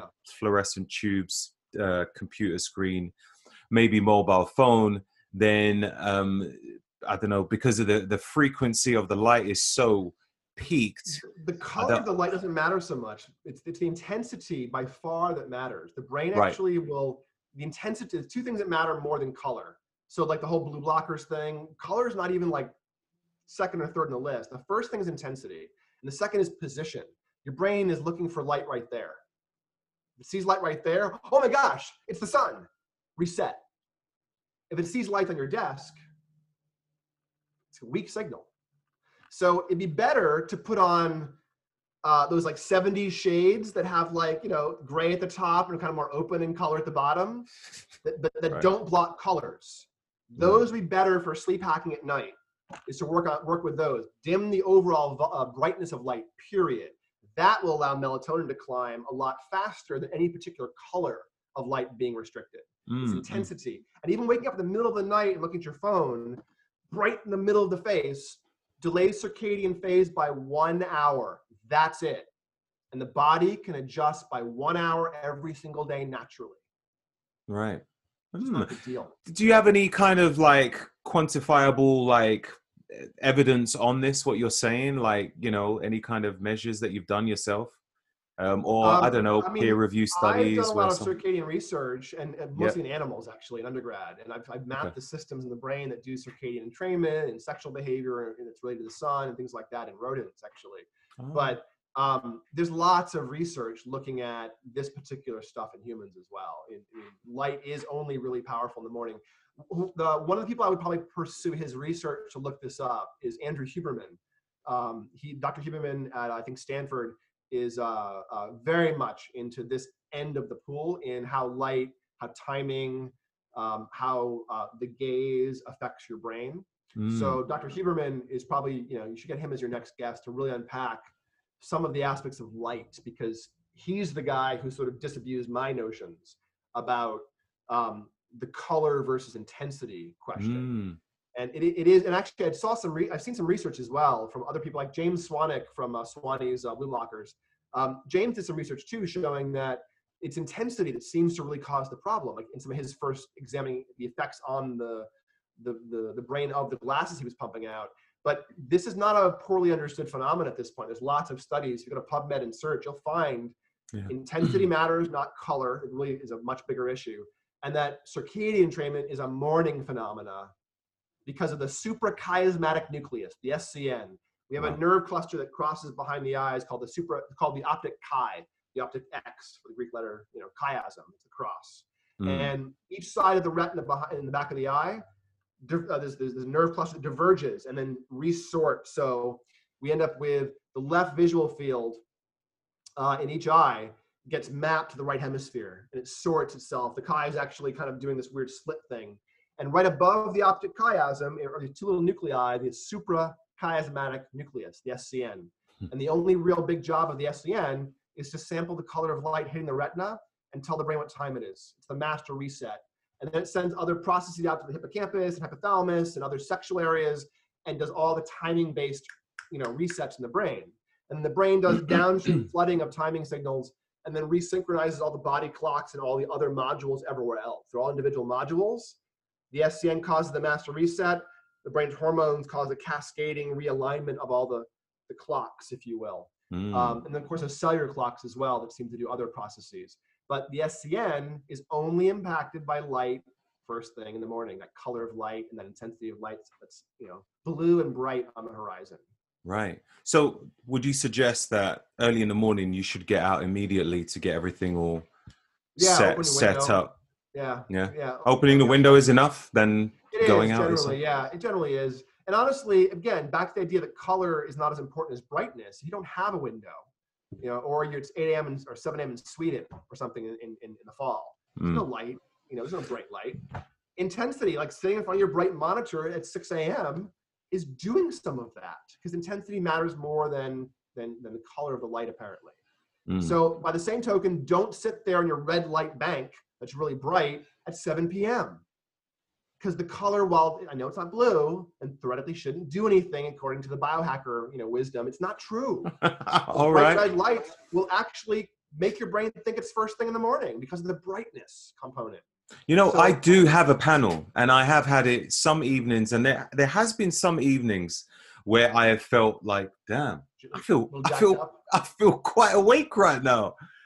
I need to do something, you know? Yeah, because you were saying, "Oh, morning." you know right yeah, use bright lights in the morning only and do not use any bright lights of any color in the evening that's the trick on light right so um just just quickly on that without going too deep into it i've got the the red light panel also has uh, the infrared aspect of it. Would that be all right to use in the evening? Yeah probably. Yeah? Yeah.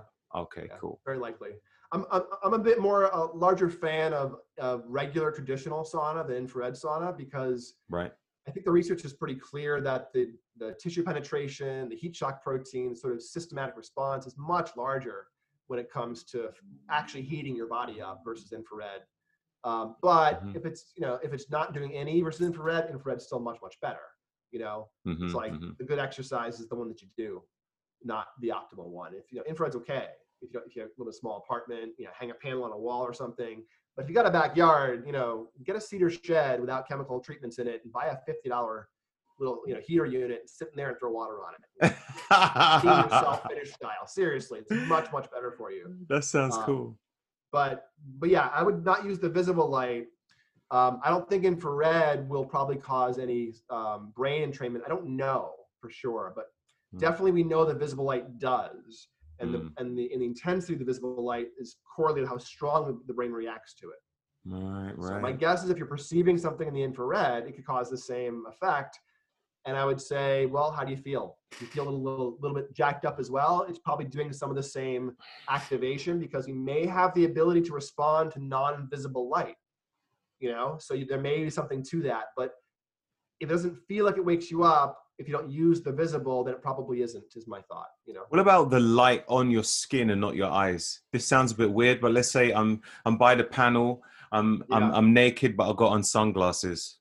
Yeah, I think the skin can absorb light as well, and I think some of the timing stuff can happen in the skin. It's it's it's very particular for timing mm-hmm. in the uh, eyes, that suprachiasmatic nucleus. But the mitochondrial thing can be directly, you know, the, the body can absorb light essentially, and it can do some light exchange stuff, I think, in the mitochondria, right? So um, I, I, believe there are some health benefits for uh, from absorbing essentially light through your, your skin. I don't understand what they are fully, mm-hmm. but I believe that sunbathing early in the day um, uh, develops the body's ability to um, react to light differently. I've seen some studies on that. I'm not sure why that is, but again, that morning light's hitting the skin, morning special in some way. We don't know why exactly, except we developed that way, you know, historically.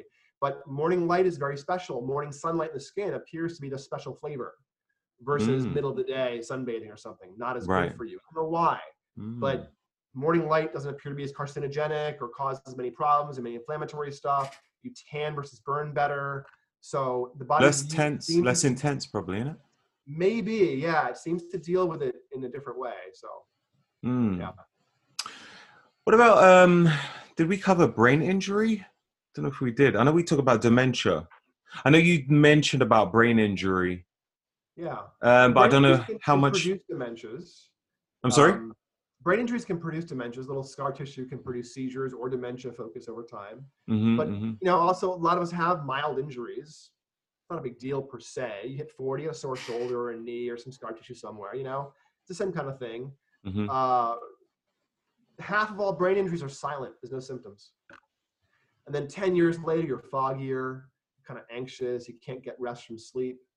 You know, that's about the, the, the time course of silent injuries, about 10 years slowing you down, right. making you feel foggy. Um, if you're not in your mid 60s or later and you're feeling that way, you don't have to. Mm. It might be a brain injury, it might not. You'll never know. You look at the brain, mild injuries don't show up as such. They show up as this non-specific fog kind of pattern.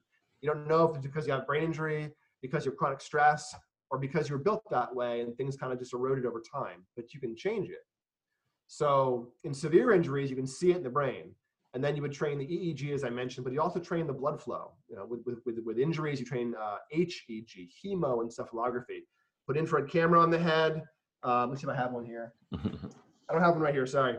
Um, you put infrared camera on your head and you measure temperature. You concentrate, and blood and resources surge into your brain. You can practice pumping uh, metabolism through blood flow voluntarily in the brain. And over time, that produces a drop in fog it dramatically reduces migraines and it makes peak performers sharper and quicker off the mark. Because mm, mm. you, you have a st- stable metabolic, you know, oxygen, glucose, uh, etc., blood flow. And there's some evidence the brain may produce more capillaries over time. So you end up with like a brain's blood, uh, uh, fuel supply that is sort of stable under all conditions, stress, sleep, and fatigue. Doesn't matter, hangs out with, with rock solid glucose and oxygen. You That's what I want. yeah, right. So all my performers use that, and, and like you know, my, my my buddy Ben Greenfield has an HEG, and all, all my other friends that you know are peak performers, they all have that, and so do all these people with severe brain injuries and also autism, because right. Do metabolic exercise and developmental things causes shifts. So you can pump the blood flow and go after another aspect of this part of the body, not just the regulation, which is the EEG. So you have a, a kind of a wide uh, range of things you can go after in the in the brain just like the body. You know? Mm, that's awesome. You mentioned earlier about uh, attention deficit disorder. You said um, ADD, but then you said um, ADHD. Did you say that those two things are different? Um, those two things are diagnostically the same now in the DSM, the, the big manual that classifies. Mm-hmm. Um, they're, they're all called ADHD. Since 1987, they've all been called one thing people don't really, you know, but in, in common language, people understand ADD is spaciness. ADHD is like, you know, wiggly kid or something. Um, but the diagnostic criteria now, it's all ADHD with inattention, with impulsivity, or combined. That's what how the, how the criteria a psychologist would use. But in the brain, I'm always dropping one level below the, the, the psychological or medical diagnostics into the actual resources. If you're hyperactive or impulsive or disinhibited, your brain tends to make a lot of theta brain waves relative to beta, high theta beta ratio. In kids that are not sleep deprived, you can predict ADHD blindly with one single measurement on top of the head, theta beta ratio, with 94% accuracy. Right. And adults, it might be sleep or or attention. You can't really tell it apart, but it doesn't matter. It's the same kind of phenomenon of impulsivity. And then for most people, if you open the eyes, the brain stays stuck in alpha. That's like getting stuck in neutral It's hard to shift into gear. That's inattention. You can have ADHD with features of extra theta, impulsivity, or and or extra uh, alpha, inattention. And that's the the sort of more nuanced diagnostic criteria is capturing those different states. Mm. Is, so is there are often one or the other, but you can have both. Yeah. Is is there a way of changing that if if you have it? There is. Absolutely. Meditation changes it over time. Uh, it takes six months to a year usually to, in the literature.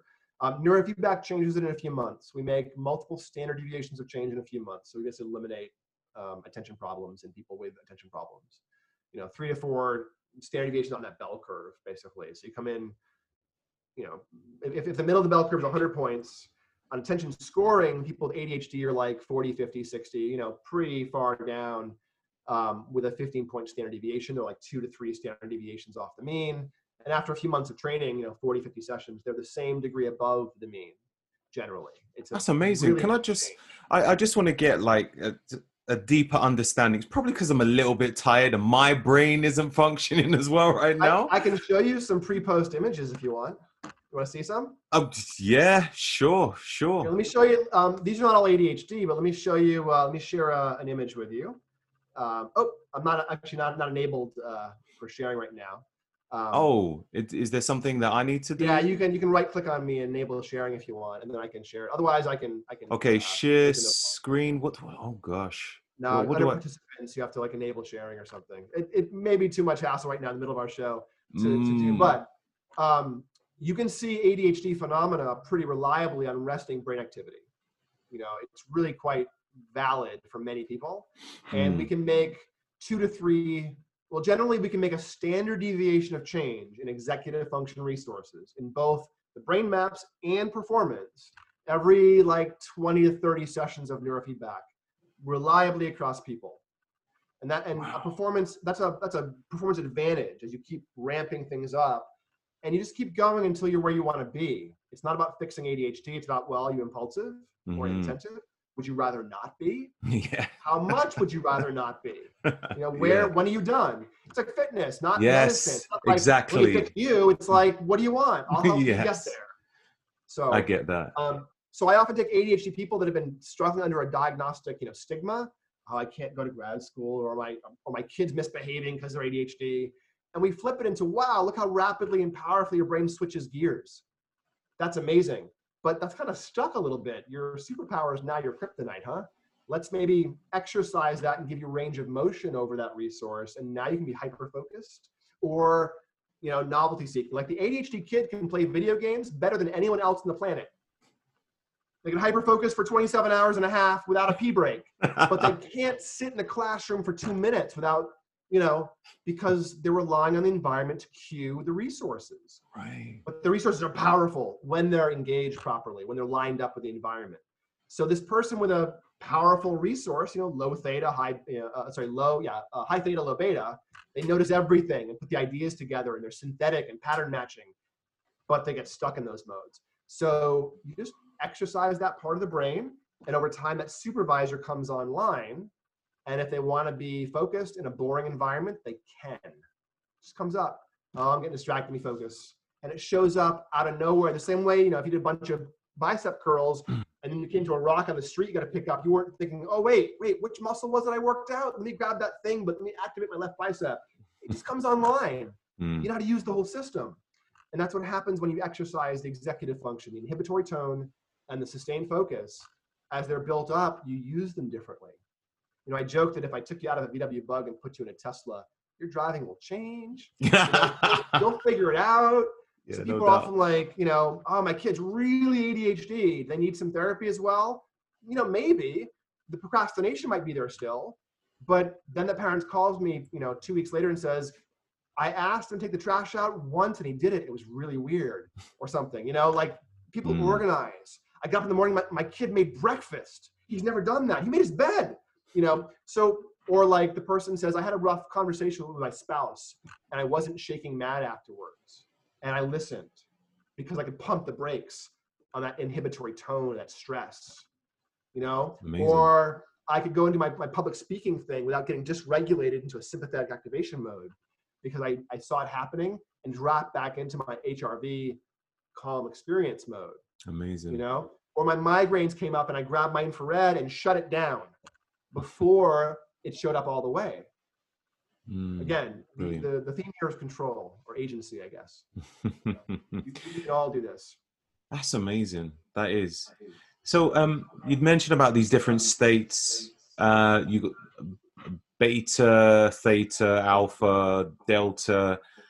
Could you break down each each type there are and yeah at what point would you expect each one to kick in? How we, we activate all brain waves all the time. You're making all brain waves all the time, um, and you're often making the same, uh, different brain waves in the same part of the brain. So, mm. certain brainwave states will dominate in certain cognitive or performance states. If you're deeply asleep and not dreaming, your brain's making a lot of delta. But if you're awake, you're still making delta, not as much in the cortex. Now you're making a lot of delta in the brain stem, mostly in the brain stem, to keep your heart and lungs moving, autonomic things. And then the brain also does some metabolic things in delta. So you, you don't think in delta, you live in it, basically. right. Um, alpha is a neutral frequency, but there's at least six different things in the brain called alpha. And use it for dropping in neutral. You also use it for rapid switching of attention. You often you also use it for social processing, mu, for like you know mirror neurons is a form of alpha. Um, alpha is all kinds of things, and like again, where in the brain? Like you close your eyes, the back of the head's visual. It should go into rest mode, alpha. You open your eyes, alpha should go down. You know, so it's it's it's kind of like where in particular, or the cingulate it makes beta when you want to focus, but if it's stuck in beta, you know, beta is an active frequency. So in, in order, going from slow to fast, delta goes from zero to about uh, three and a half or four cycles per second, waves per second. Theta is four to seven. Um, the top edge of that theta, six and a half, is memory access and creativity and receptive attention. Stuff floods up and bubbles up to you. Um, alpha waves run from seven to about 13. There's a huge range and many things in there. Um, mm. SMR, uh, a cat on a windowsill, completely liquid, relaxed body, but laser-like focus. That's 12 to 15 hertz. um, and that is, uh, you've seen these seen cats on the windowsill doing this. That's the opposite of ADHD. So mm. SMR, you know, and also SMR helps you inhibit seizures and things like that. Um, right, right. right. Uh, the uh, uh, beta waves above that, the teens, 12, 15, 18, you're thinking in that range. You think in the teens usually. And then above that, it's a stressy mind. And above that, you have gamma. And gamma cannot be measured from outside the head. People think they're measuring gamma in the biohacking world. They are not. Um, gamma is uh, 40 hertz roughly, and theta is 4 hertz roughly at its resting. The timing phase synchronization between theta and gamma is human consciousness. If you break the phase synchronization, the 4 to 40 nesting uh, frequencies, consciousness goes away. Anesthesia happens. You actually measure the coupling on the forehead uh, using very sophisticated, expensive sensors. And um, there's a company that has these uh, depth of anesthesia monitors now in hospitals. They can tell how conscious you are in surgery by measuring this coupling in real time. Wow. But also, like meditation for 20 or 30 years increases the gamma coupling throughout the brain. Schizophrenia decreases it. So again, all these things, and then gamma goes from 40 up to at least 200 hertz, and, and maybe even above that. When these things get faster and faster, they get smaller and smaller. So a delta wave is huge. You know, 10 microvolts, big wave. You know, nice and wide, giant wave. The same gamma, 10 microvolts of gamma, a bunch of little tiny waves. You can barely see them. And when waves pass through layers of tissue to be measured on the outside of the head, that attenuates them. Gamma is below the attenuation floor. You can't see it. And things above that 40 hertz, uh, 38 hertz really, can't see them. So a lot of biohackers are like, oh, I'm doing gamma. No, you aren't. You're full of nonsense. Gamma's up there with words like quantum and detox. It's nonsense. Seriously, if I have one more biohacker tell me about their, about their detox routine or their quantum this and that, it's like, really? Do you have any clue what you're talking about? I don't want to hear about your structured water, your quantum nonsense, or anything else. It's just stupid. Like, there's no such thing as detoxing other than the processes you're already doing. You can't change your pH. You can't change your alkalinity of your body without dying. the only alkalinity you're changing with your stupid pH water is that of your urine. You change your blood pH, you'll die rapidly. Good job. You know, like these are just absurd flights from reality. And you know, again, this fits into that same thing. Quantum, if you use the word quantum and you aren't a physicist, you just lost every shred of respect I have for you. Sorry, we're, we're, we're, late in our call and I'm getting a little bit ranty. But, um, this is why you kept me on the phone for 90 minutes, right? You wanted to see what happens when the, uh, That's it. It's a little experiment. The, uh, the, barriers come down. So, anyways, yeah. So there's things I worry about, and there's things we can worry about that are real. Mm-hmm. Like your blood, like your your oxidative cholesterol, the bad cholesterol, VLDL, like your alpha speed for cognitive, you know, stuff. But you can control that stuff. You can't control other things, and people try to hang magical thinking systems on stuff they can't control. And because they think they understand bits of stuff, they end up with bizarre magical thinking. I mean, there's no connection between COVID and 5G, FYI. Zero. Right, right. Zero. But half my friends that are into, into like biohacking are also into stupid things like structured water and COVID 5G scenarios. It's like, really? I'm so sorry. I used to respect you more before you said this thing about, you know, the government trying to vaccinate us with a 5G. Really? Come on. So if, if nothing else, I was talking to somebody else recently. The silver lining of this pandemic is I figure out who the idiots and assholes are in, in the space because it, you yeah. know it's it's it's just absurdity. You don't have to be absconding from your sense, your common sense to get into science, into biohacking, to work at the edge of what's understood. You don't have to adopt crazy belief systems. You really don't. You can go, I don't understand and that's okay. You can look at phenomena and not have to think you have the answer. In fact, anyone who tells you they have the answer for the brain is lying. It's like if you meet the Buddha on the road, kill them. It wasn't the Buddha. Keep going. You know, this is if you think you understand the brain deeply. If anyone has the answer for you deeply, they are wrong, and or they're full of it. So this is your responsibility to navigate, like it was in the 50s. Figure out what you got to eat to shred, what you got to lift, you know, compound compound exercises. Wow, that's great. But then in the 70s and 80s and 90s, we all sat on machines and worked out this one little muscle, you know. And now we're all back to doing the big five because guess what? They figured it out 50 years ago. Yeah. Oh. So you know you don't have to elaborate and go after these crazy things like detox and because it's just nonsense. There's stuff you actually can do to take control and serve that need to feel like you're making change without believing the guru. Nobody has information about your brain, your experience better than you do. Seriously. Mm, so, mm. Right, true. Stepping true. down off the soapbox. no, that was all valid stuff. I enjoyed it. um, I think you mentioned earlier about physical exercise and um, physical exercise as opposed to a, a sedentary lifestyle has an effect on the brain as well. Did you yeah. go into detail about that as to you know how how it works? Sure. Um, I mean, it's just inflammatory stuff. You know, not using our tissues, they all kind of fall apart. That's the general one. But the the statistics on it are something like a sedentary lifestyle. When I say sedentary, the the threshold for what that is keeps being revised upwards in terms of how much activity you need to make. From a gerontological perspective, we used to say 5,000 steps a day. And then a few years ago, it changed to 7,000 steps a day you know, roughly is the minimal threshold for activity to not have your body fall apart because of activity, because of being sedentary. Right. Getting less than that threshold level of activity confers the cardiovascular risk equivalent to a two pack a day cigarette habit. Oh wow. So being that guy who sits on the couch, you know, drinking your soda, playing your video games, a little overweight, a little blood pressure, a little cholesterol. Ah, I'm still pretty healthy. No, you're actually conferring cardiovascular risk equivalent to two pack a day cigarette habit. Good job. You know?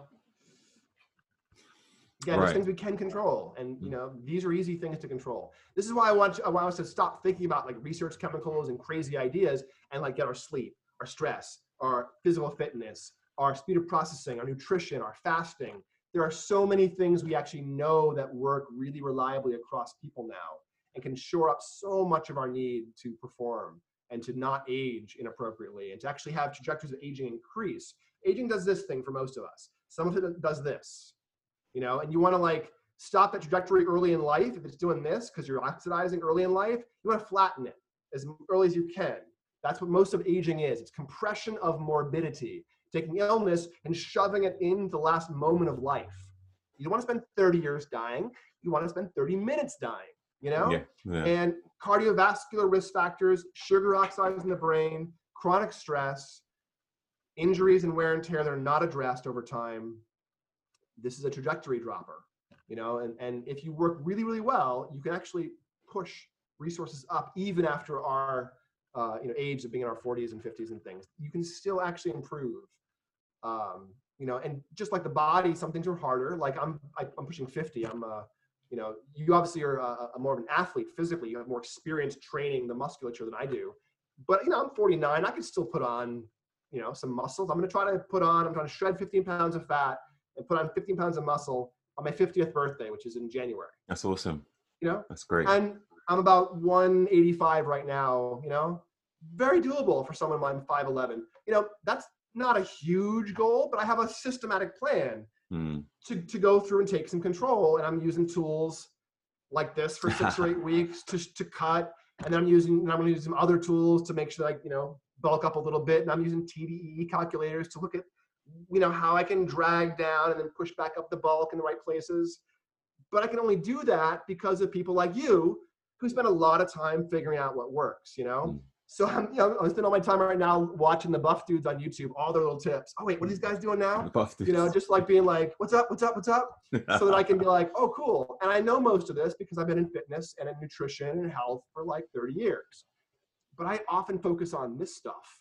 Yeah. And you know, I think it's important as a as a coach, as a biohacking coach, to walk the talk thoroughly. So you know, I want to look, you know, like you basically. I have the head for it already, right? I just need to that's it, man. That's it. Yeah. that's um that's cool. That's cool. Like yeah, uh, funny enough you you work on the you you work on the the top half and now focusing on the bottom. I've I've been forever trying to focus on the top half because I felt like it's always been lagging lagging behind, you know? Yeah. Um but that's cool. All the tools that you have, and in fact, I want you to tell me the names of those things again a little bit later. Sure. Perhaps after sure. we've done with the recording. Yeah, put them in the show notes for you. Yeah, absolutely. Yes, absolutely. Um, what's the difference between a headache and a migraine? I hear people say, "Oh, I've got another migraine, another migraine." I'm like, "Yeah, what is that?" Like, it's very headaches rare. I'll get understood. Yeah, headaches mm-hmm. are really poorly understood. Um, right. Migraines are neurological, meaning they're from the brain, from brain tissue. Um, I view most migraines as actually vascular. I think they're vascular. Um, right. Something called a spreading cortical depression, an area of low metabolic activity will sweep through the brain because the brain recruits neighbors to do things. You know, like a low metabolic demand area, and kind of will sweep through the brain. As it crosses influx for fuel, blood flow, those will reduce. And then the brain wakes up again and demands blood flow. And I think what's happening in many cases is a cramp. Is the blood flow can't open up fast enough. The brain cells are like, ah, and they're starving and you see sparkly lights and other weird metabolic nausea and olfactory things. You have neurological symptoms before the pain. Right. What happens is that the cells are starving briefly and having weird misfirings, and that's the neurological stuff, the sparkly lights, the, the aura. And then the blood flow recovers, and you have the sense of the ache. That's an inflammatory response. Mm. And that's a migraine. You know, it's sometimes hemi, you know, uh, one-sided, but not always. It also can involve different systems, many things called migraines. You have migraines in your gut, believe it or not. The serotonin system in the gut can spasm and produce a migrainous type of process. Uh, migraines can be driven by brain injuries. They're kind of like an instability thing, like, like a cramp almost. But it's a failure of blood flow being robust, I think. Mm. We also have tension headaches that can be unilateral, or we can have weird, you know, circadian headaches, alarm clock headaches at 4 a.m. every day wake you up with pain. That happens to some people. We do not not understand headaches. They're a mix of muscle tension, they're a mix of the vascular things I mentioned in migraines, and they're a mix of the brain perceiving pain that doesn't actually exist as a, as a trigger, but it's getting some phantom signal from some chemical mm. or some other thing, or it's interpreting something strangely, like a visual thing, you know, picking up a pain response. But there's no real pain, no inflammation in the brain.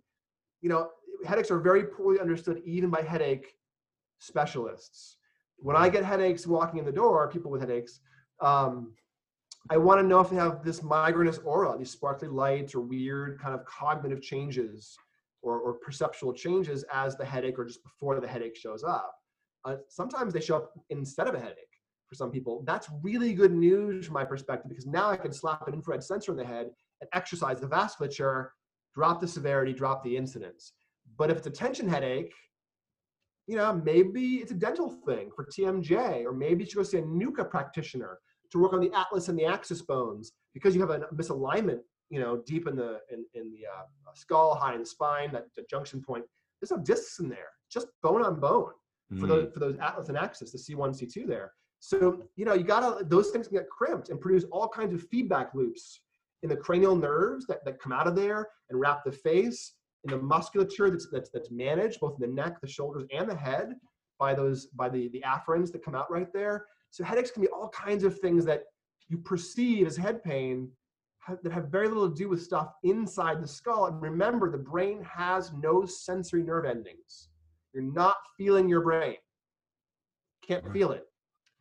You're feeling the blood flow, the vasculature, the meninges that wrap the brain. There's, there's, there's nerves around those, there's nerves in the skull. You're feeling that, but you're not mm. feeling your brain. So you're, what you're feeling is in this little tiny top layer. It did make me question, like you'd mentioned about the back attached to the brain. I can't even remember what you called it, but it, it, did make me think about the, you know, the the central nervous system. Like, what is what is the connection there, and you know, how is that? That's got to have something to do with sending signals around. Oh yeah, there's there's more traffic coming in and out of those two bones, the atlas and the axis, than anywhere else in the body. There's more highway of nerves, blood flow, everything than anywhere else in the body, and those are free floating, you know, without any padding, so they, those get pinched. Mm. Um, it, one way you can address those is by seeing what's called a NUCCA. Well, in the U.S., it's NUCCA, North American Upper Cervical Chiropractor. In the UK, I'm sure it's not N because it's not North America. Maybe, maybe it's something else. Um, but upper cervical chiropractors will do medical imaging of the alignment of the two bones just beneath your skull. And we use fulcrums lying on the side and we'll, we'll, we'll readjust. It's not like cracking or, or like, you know, that kind of adjustment. They'll just put fulcrum pressure on the bone and get to sink in a half a degree or degree in angle and then re-image it with x-rays and do like stacking you know like look up at the ceiling and look at the vertebrae stacked across the head look at the rotational see how it stacks as you rotate mm. so so NUCCA upper cervical chiropractors will look at that. And if you have lots of weird things and headaches that's one of the things i would make sure someone's at least ruled out is pinched stuff in here because it has such bizarre um, you know, feedback loops in terms of balance and pain and headaches and nausea. Because the cranial nerves we have 10 we have 12 uh, nerve clusters that leave the brain directly and come out and wrap around the body mostly the face. So most of the nerves leave the brain down the spine and then go out from the spine make a junction spinal ganglia to control this stuff and then have inputs that way mm. but the hmm. brain has some direct input over all this stuff the tongue the face you know that's all directly controlled so those nerves, as they exit back here and wrap around, can get pinched by stuff in the neck. And that's what Bell's palsy is. You know, sol- uh, sailors in World War II developed pea coats, those coats with high um, uh, uh, collars. Mm-hmm. It's not just a fashion statement because of, the, because of the Beatles, whatever. You know, the pea coats are because in the ship, if you cool the back of your neck standing watch all day long, eventually it freezes up and you end up with like a spasm in your face and, you, and, you're, and you can't move your face called Bell's wow. palsy. So that's what peacoats have this huge collar is to keep the back of your neck mm-hmm. warm when you're standing watch on a ship with, with uh, breezes hitting the back of your neck all, all night long. And you can still get Bell's palsy for other reasons too, but it's, it's constriction of these cranial nerves. So headaches, cranial nerve questions, or muscle tension questions, you know, or uh, molecular and, and, and musculoskeletal things become a lot more interesting, I think, and need to be considered. You know, the physical is really important, not just the the firings in the brain at that point, you know. So mm. but I'm not a headache expert. I'm just, you know, if you have migraines, yeah. Yeah. that's your brain. I'm excited because I can work on it. If it's not your my if it's not really a migraine, you should go do some ashtanga, see a NUCCA person. you know, it's it's it's musculoskeletal probably in my experience, but headaches are really poorly understood. Yeah. So So what about you, you see with the neurofeedback? If someone is interested in doing this? I understand you do it remotely, isn't it? They don't do. have to do go to brain mapping the full head caps on the yeah. head, you know, and then we do the training. So we spent a couple of days teaching people to do the biohacking with uh, EEG on your own head. We teach you to stick wires to your head, find the right place, run the software, and then we have remote coaching programs. We usually do four months of virtual supervision. We have a live uh, support system for you, to private access for your team so you can quickly, oh, right location for my head, or you know, help with troubleshooting or something. And we can do the entire program now virtually. We, even in 2019, we did a lot of it virtually, most of it actually. Mm-hmm. But in this new world, people not traveling as much, we now send out all the brain mapping equipment to people, and as well as the, the EEG. This is an EEG amplifier for doing training, and you simply stick some wires on your head. So there's this little holes there. Mm-hmm. A simple training would be a couple, you know, couple wires, one there, one there, and one right there And for you and I, it's really easy to find. You know? uh, yeah, that's right. And then for your kid, you make a little part. You go to the mirror, make a little part, and stick a wire there with, with some adhesive paste briefly. It's not hard to do, mm. and we teach you how to do it. And then you run the software, and we watch what's happening. And you tell us how you're feeling later on. My sleep did this, my stress did this, my migraines did this. And just like personal training, this is very iterative and very individualized. Mm. So the brain maps and the attention tests give us the sort of perspective on what might be the lowest hanging fruit and the biggest resources you might want to go after. And then you sort of, um, uh, you, you, you sort of, um, uh, bear, sorry, I just got interrupted. Bear me one second. You have to edit this. Um, it's all good. Um, so the brain maps give us a starting place and help us understand what you might have in terms of the biggest resources to work on and some of the things that are easy goals to sort of to accomplish. But then when you actually start training your brain, I mean, I'm sure you experience this when training individuals. You think, you know, it's going to happen, kinda, but every person's different and every mm. person needs to have the workouts and the specific interventions adjusted for them, you know? And it's kind of like I'm training brains. I mean, the metaphor would be if you wanted, uh, I don't know, to do a chest press and I had no idea how tall you were. And I go, all right, let's, let's try with a machine set for a five foot person. How'd that feel? Oh, I don't know. All right, maybe you're six feet. Let's try that. Oh, that felt better. So there's a lot of that in neurofeedback because I can't actually get a very clear sense sometimes of what all will change. So we'll end up um, trying very broad things and then building up an understanding of your brain over time. And we can do that if you're in our offices. Most of them are in the U.S.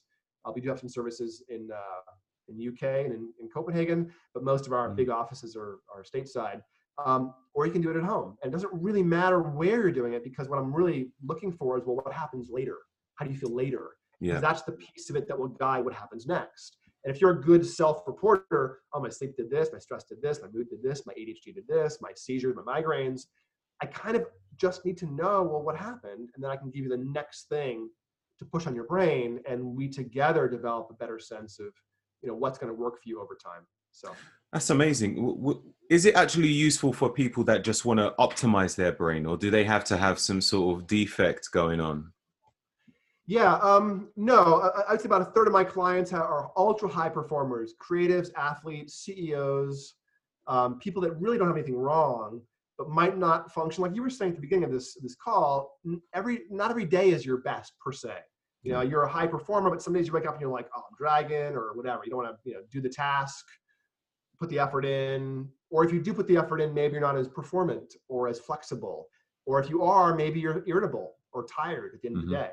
And those are not a problem per se, but if you're trying to really push, push, push, I have a lot of people both in the business world, you know, CEOs and executives, as well as the creative world, um, both in uh, pure creative, you know, music and art, and athletic stuff, you know, uh, performance, if you will, stuff. And all those those arenas will benefit.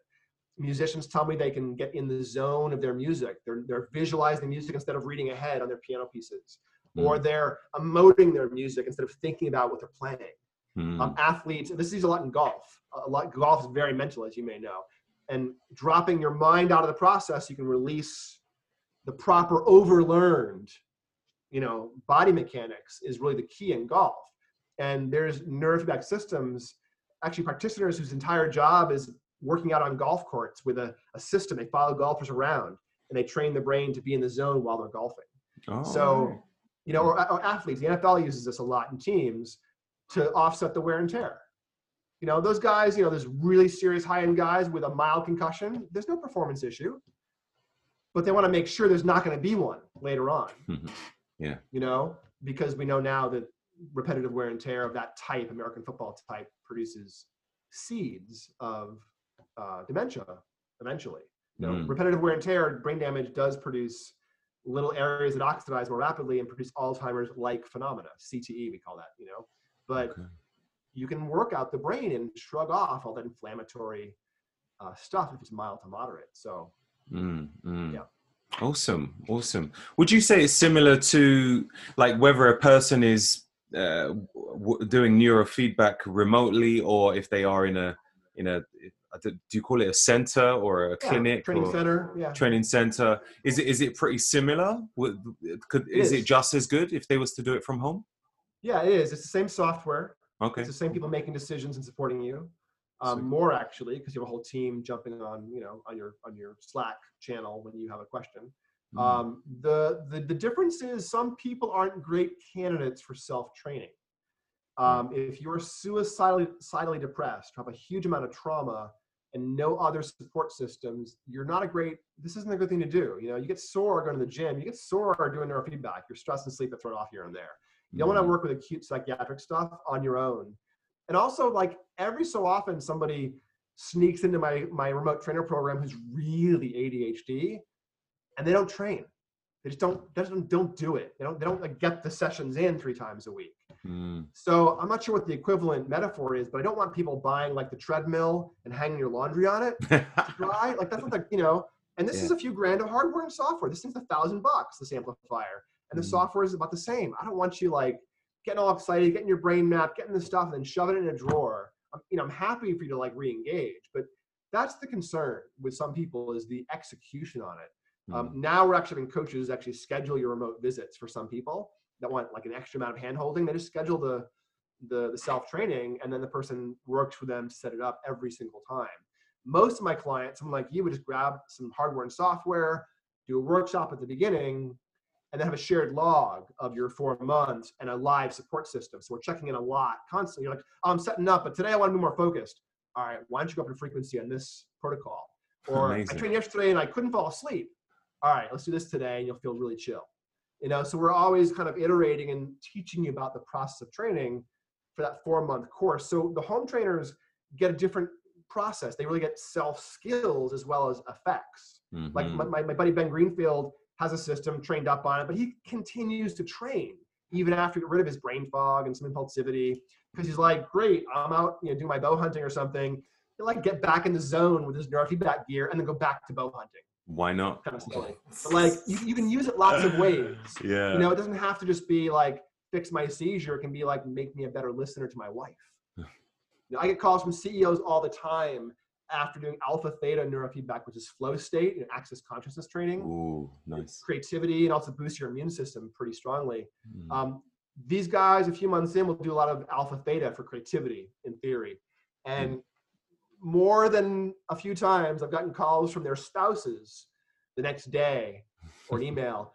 Thank you so much for whatever that thing you did yesterday was because we had the best conversation we've ever had. They were calm, they were nuanced, they were sensitive you know, you can decide to be that way and work those resources out. Nothing wrong with being a bit of a jerk. It's not an illness mm. or hmm. being too rigid because of stress, but it's also not something you have to tolerate per se. Mm. You know, so that's that's really the the take home message is you have control over a lot of things, even things where you feel like your brain is not behaving or it's not, you know, following along. And that can be acute stuff, seizures, ADHD, autism. It can be really mild things like I'd rather not be burnt out or short with my my partner at 5 p.m. You know, or I'd rather sleep more deeply. So I because I'm gonna you know like we can actually hack deep sleep. You know, think about the difference. A hmm. 12 week program for an athlete where you could continually boost deep sleep, slow wave sleep throughout those 12 weeks. Think about the muscle, like the mass differences you could put on. a few insane. pounds at least mm. by hmm. just keeping deep sleep, you know, hour and a half or two hours all the time across 12 weeks you know? You could do that. That's brilliant. That is amazing. I'm in i'm in. Um yeah. so Let's get to the gear. Yeah. So, so a person who wants to get involved what is what is the website they need to visit? And uh, who do they have to speak to? Are there loads of different practitioners? Do they speak to yeah. you? And what's yeah the, there's uh, about five uh, um, uh, in our company we do this you know virtually it's a whole team. And so you right. can hit the website peak brain institute or put them on social media. Someone will send you information. We have a, a, whole process, and the process changes a little bit depending on um, if you're doing it to yourself, you get a whole group, your coach or clinician doing it to other people. It's a little bit of different pricing and relationship depending who we're working with. Mm. Um, if you have a, your your coaching roster, I wouldn't charge you the same for all your people. For instance, I would working with them one on one. So different different ways of doing distributed and remote training. But for the average person, it's a pretty basic program and I manage the neurofeed, the uh, the brain mapping analysis for everybody. And then we have a handful of senior coaches who become your, you know, your your, your person, your person to teach you stuff. The person makes sure that I haven't forgotten about you. So every week I'm case reviewing with them about you. Um, and then the whole team, me and your coach, plus all the other support people, are on your Slack channel. We Slack and give you a dedicated um, support system, so people can hit, hit ah, people can hit us up on social media or our website, and we'll send you the program information. Um, because there's a lot of hardware and software options, we like to sort of say, here are all the options. But essentially, it's about a you know two or three thousand dollar set of hardware, depending on how you configure it, and mm-hmm. it's about three or four thousand dollars in services, and that gets you four months of acute coaching, you know, a lot of support, and then you have a good solid year of training ability because the clinical software has a year license on it. So you can keep you know cranking on those creativity or peak performance resources without Amazing. ongoing cost. So that's, that's, that's awesome. the rough shape of that program. Mm-hmm. So the, I was going to ask you about pricing. So the, there's no set pricing as such. It just really depends on each individual as to what they want to get. Yeah. Well, Peak Brain does one price for brain mapping, the assessments, oh. or 500 bucks US, or in the UK, it's 500 pounds. Um, mm-hmm. And that's a one-time fee, and we remap you without charge. One weird thing we do is we give you access to the equipment after your first one for more mm-hmm. data gathering without any charge. Um, we it's an ongoing education process from that first 500 fee, you know. Um, and then the training, you know, it's kind of like the process is always individualized and it always requires the same rough set of equipment. But some people might need different gear. Like if you have migraines or autism, you need the infrared blood flow training. But if you don't, you don't really need that. That saves a thousand bucks on the kit. You know, so the kit is two and a half grand or three and a half grand based on if you need infrared blood flow sensors, and infrared cameras that you can attach to your head. And then for everyone, we do a four month coaching program, but within that program, we're doing very different things. Some person it's bringing back eye contact or dropping sensory integration issues for autism. Someone else is helping them, you know, shave time off their mile.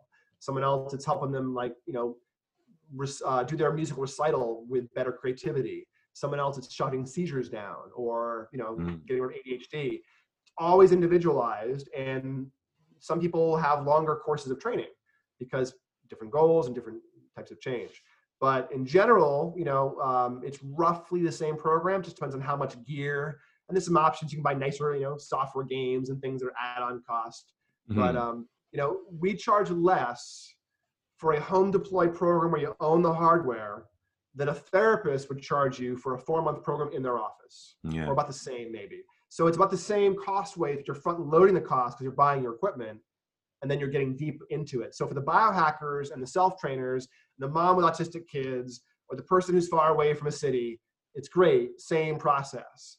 But a lot of the bio, a lot of people who are doing home training are folks that are really have a longer trajectory with this stuff. Mm-hmm. Biohackers, mm-hmm. the people with brain injuries who can train for like a year or more, um, you know, people that want to really, really get deep into the technology because now it's an it's a it's an educational relationship as much as it, as it is uh, anything else. So awesome. So the website is Peak Health. Peak Brain Institute. No, my bad. Dot com. Peakbraininstitute.com. And the Instagram account is Peak Brain LA. Peak Brain yeah, LA. All of our socials, uh, Facebook, Instagram, to Peak Brain LA. Um, and I'm Andrew Hill PhD in my Instagram, but that's mostly pictures of baked goods. All right. And with lots of recipes. You want some great recipes for different breads and cakes and cookies. Occasionally they're gluten free and low sugar. They're often kind of high carb too, because I do this metabolic flexibility thing. Right. I apologize, biohackers who are cringing at the idea of eating wheat, but I do. um, my functional medicine doc, Dr. Hans Gruenn, who's amazing, pointed mm. out in my genetics that I have no problem with gluten. Mm. I shouldn't probably eat a lot of wheat because I have some issues with wheat, but gluten itself is okay. So that gave me permission to like re-embrace my 15 year old baker skills, you know, and start getting more deeply into it during the pandemic. So, but I have not stopped at sourdough. I've gone all pretty far afield. So um, if people want non-brain things to check out, I have lots of pretty pictures of loaves of bread on my right. Andrew Hill PhD is that Instagram. Cheers. I'll put that in the show notes. Yeah, Thank you very much for your time, Andrew. I truly appreciate it. It's been pleasure, it's been sir. incredible. It really has. Nice to talk to you. We'll have to get you know face to face at one of these points, or get one of our colleagues over there in London to do a brain map on you soon. Oh, and then uh, my hunch is we can do another show and talk about your brain if you want to you know air your your your secrets a little bit in your speed of processing and stuff like that. We could always do it on the air for you. So. Oh, that would be exciting. That would be. I'll definitely be up for that for sure. Yeah, we'll have to arrange some video content of you getting your, your, your head mapped so folks can see what it's like. Oh my can, god. You know, Julia Child, here's the the brain I prepared earlier, kind of thing. You know. Mm, so. mm. They'll be surprised. Be like, is that his brain? It'd be fun though. Be great. All right, Andrew. Thanks again. Let's uh let's catch up soon. All right. So talk to you soon. Take care. Yes. Bye-bye. You take care. Goodbye. Thank you for tuning in today's episode. Any guests which I have on the show really provide some golden nuggets and useful life changing tips. So always feel free to check out their social media platforms or website links, which will be written in the show notes. These shows are financed by my sponsors, so your contributions are always greatly appreciated. Any clickable links with discount codes will not only provide you with the best services, but will help out the podcast too. So, thank you. If you do like the Roger Snipe Show podcasts, then why not give it a review? A five star would be awesome, but some great feedback on what you liked about the show or what you would have liked to hear would be helpful too. Until next time.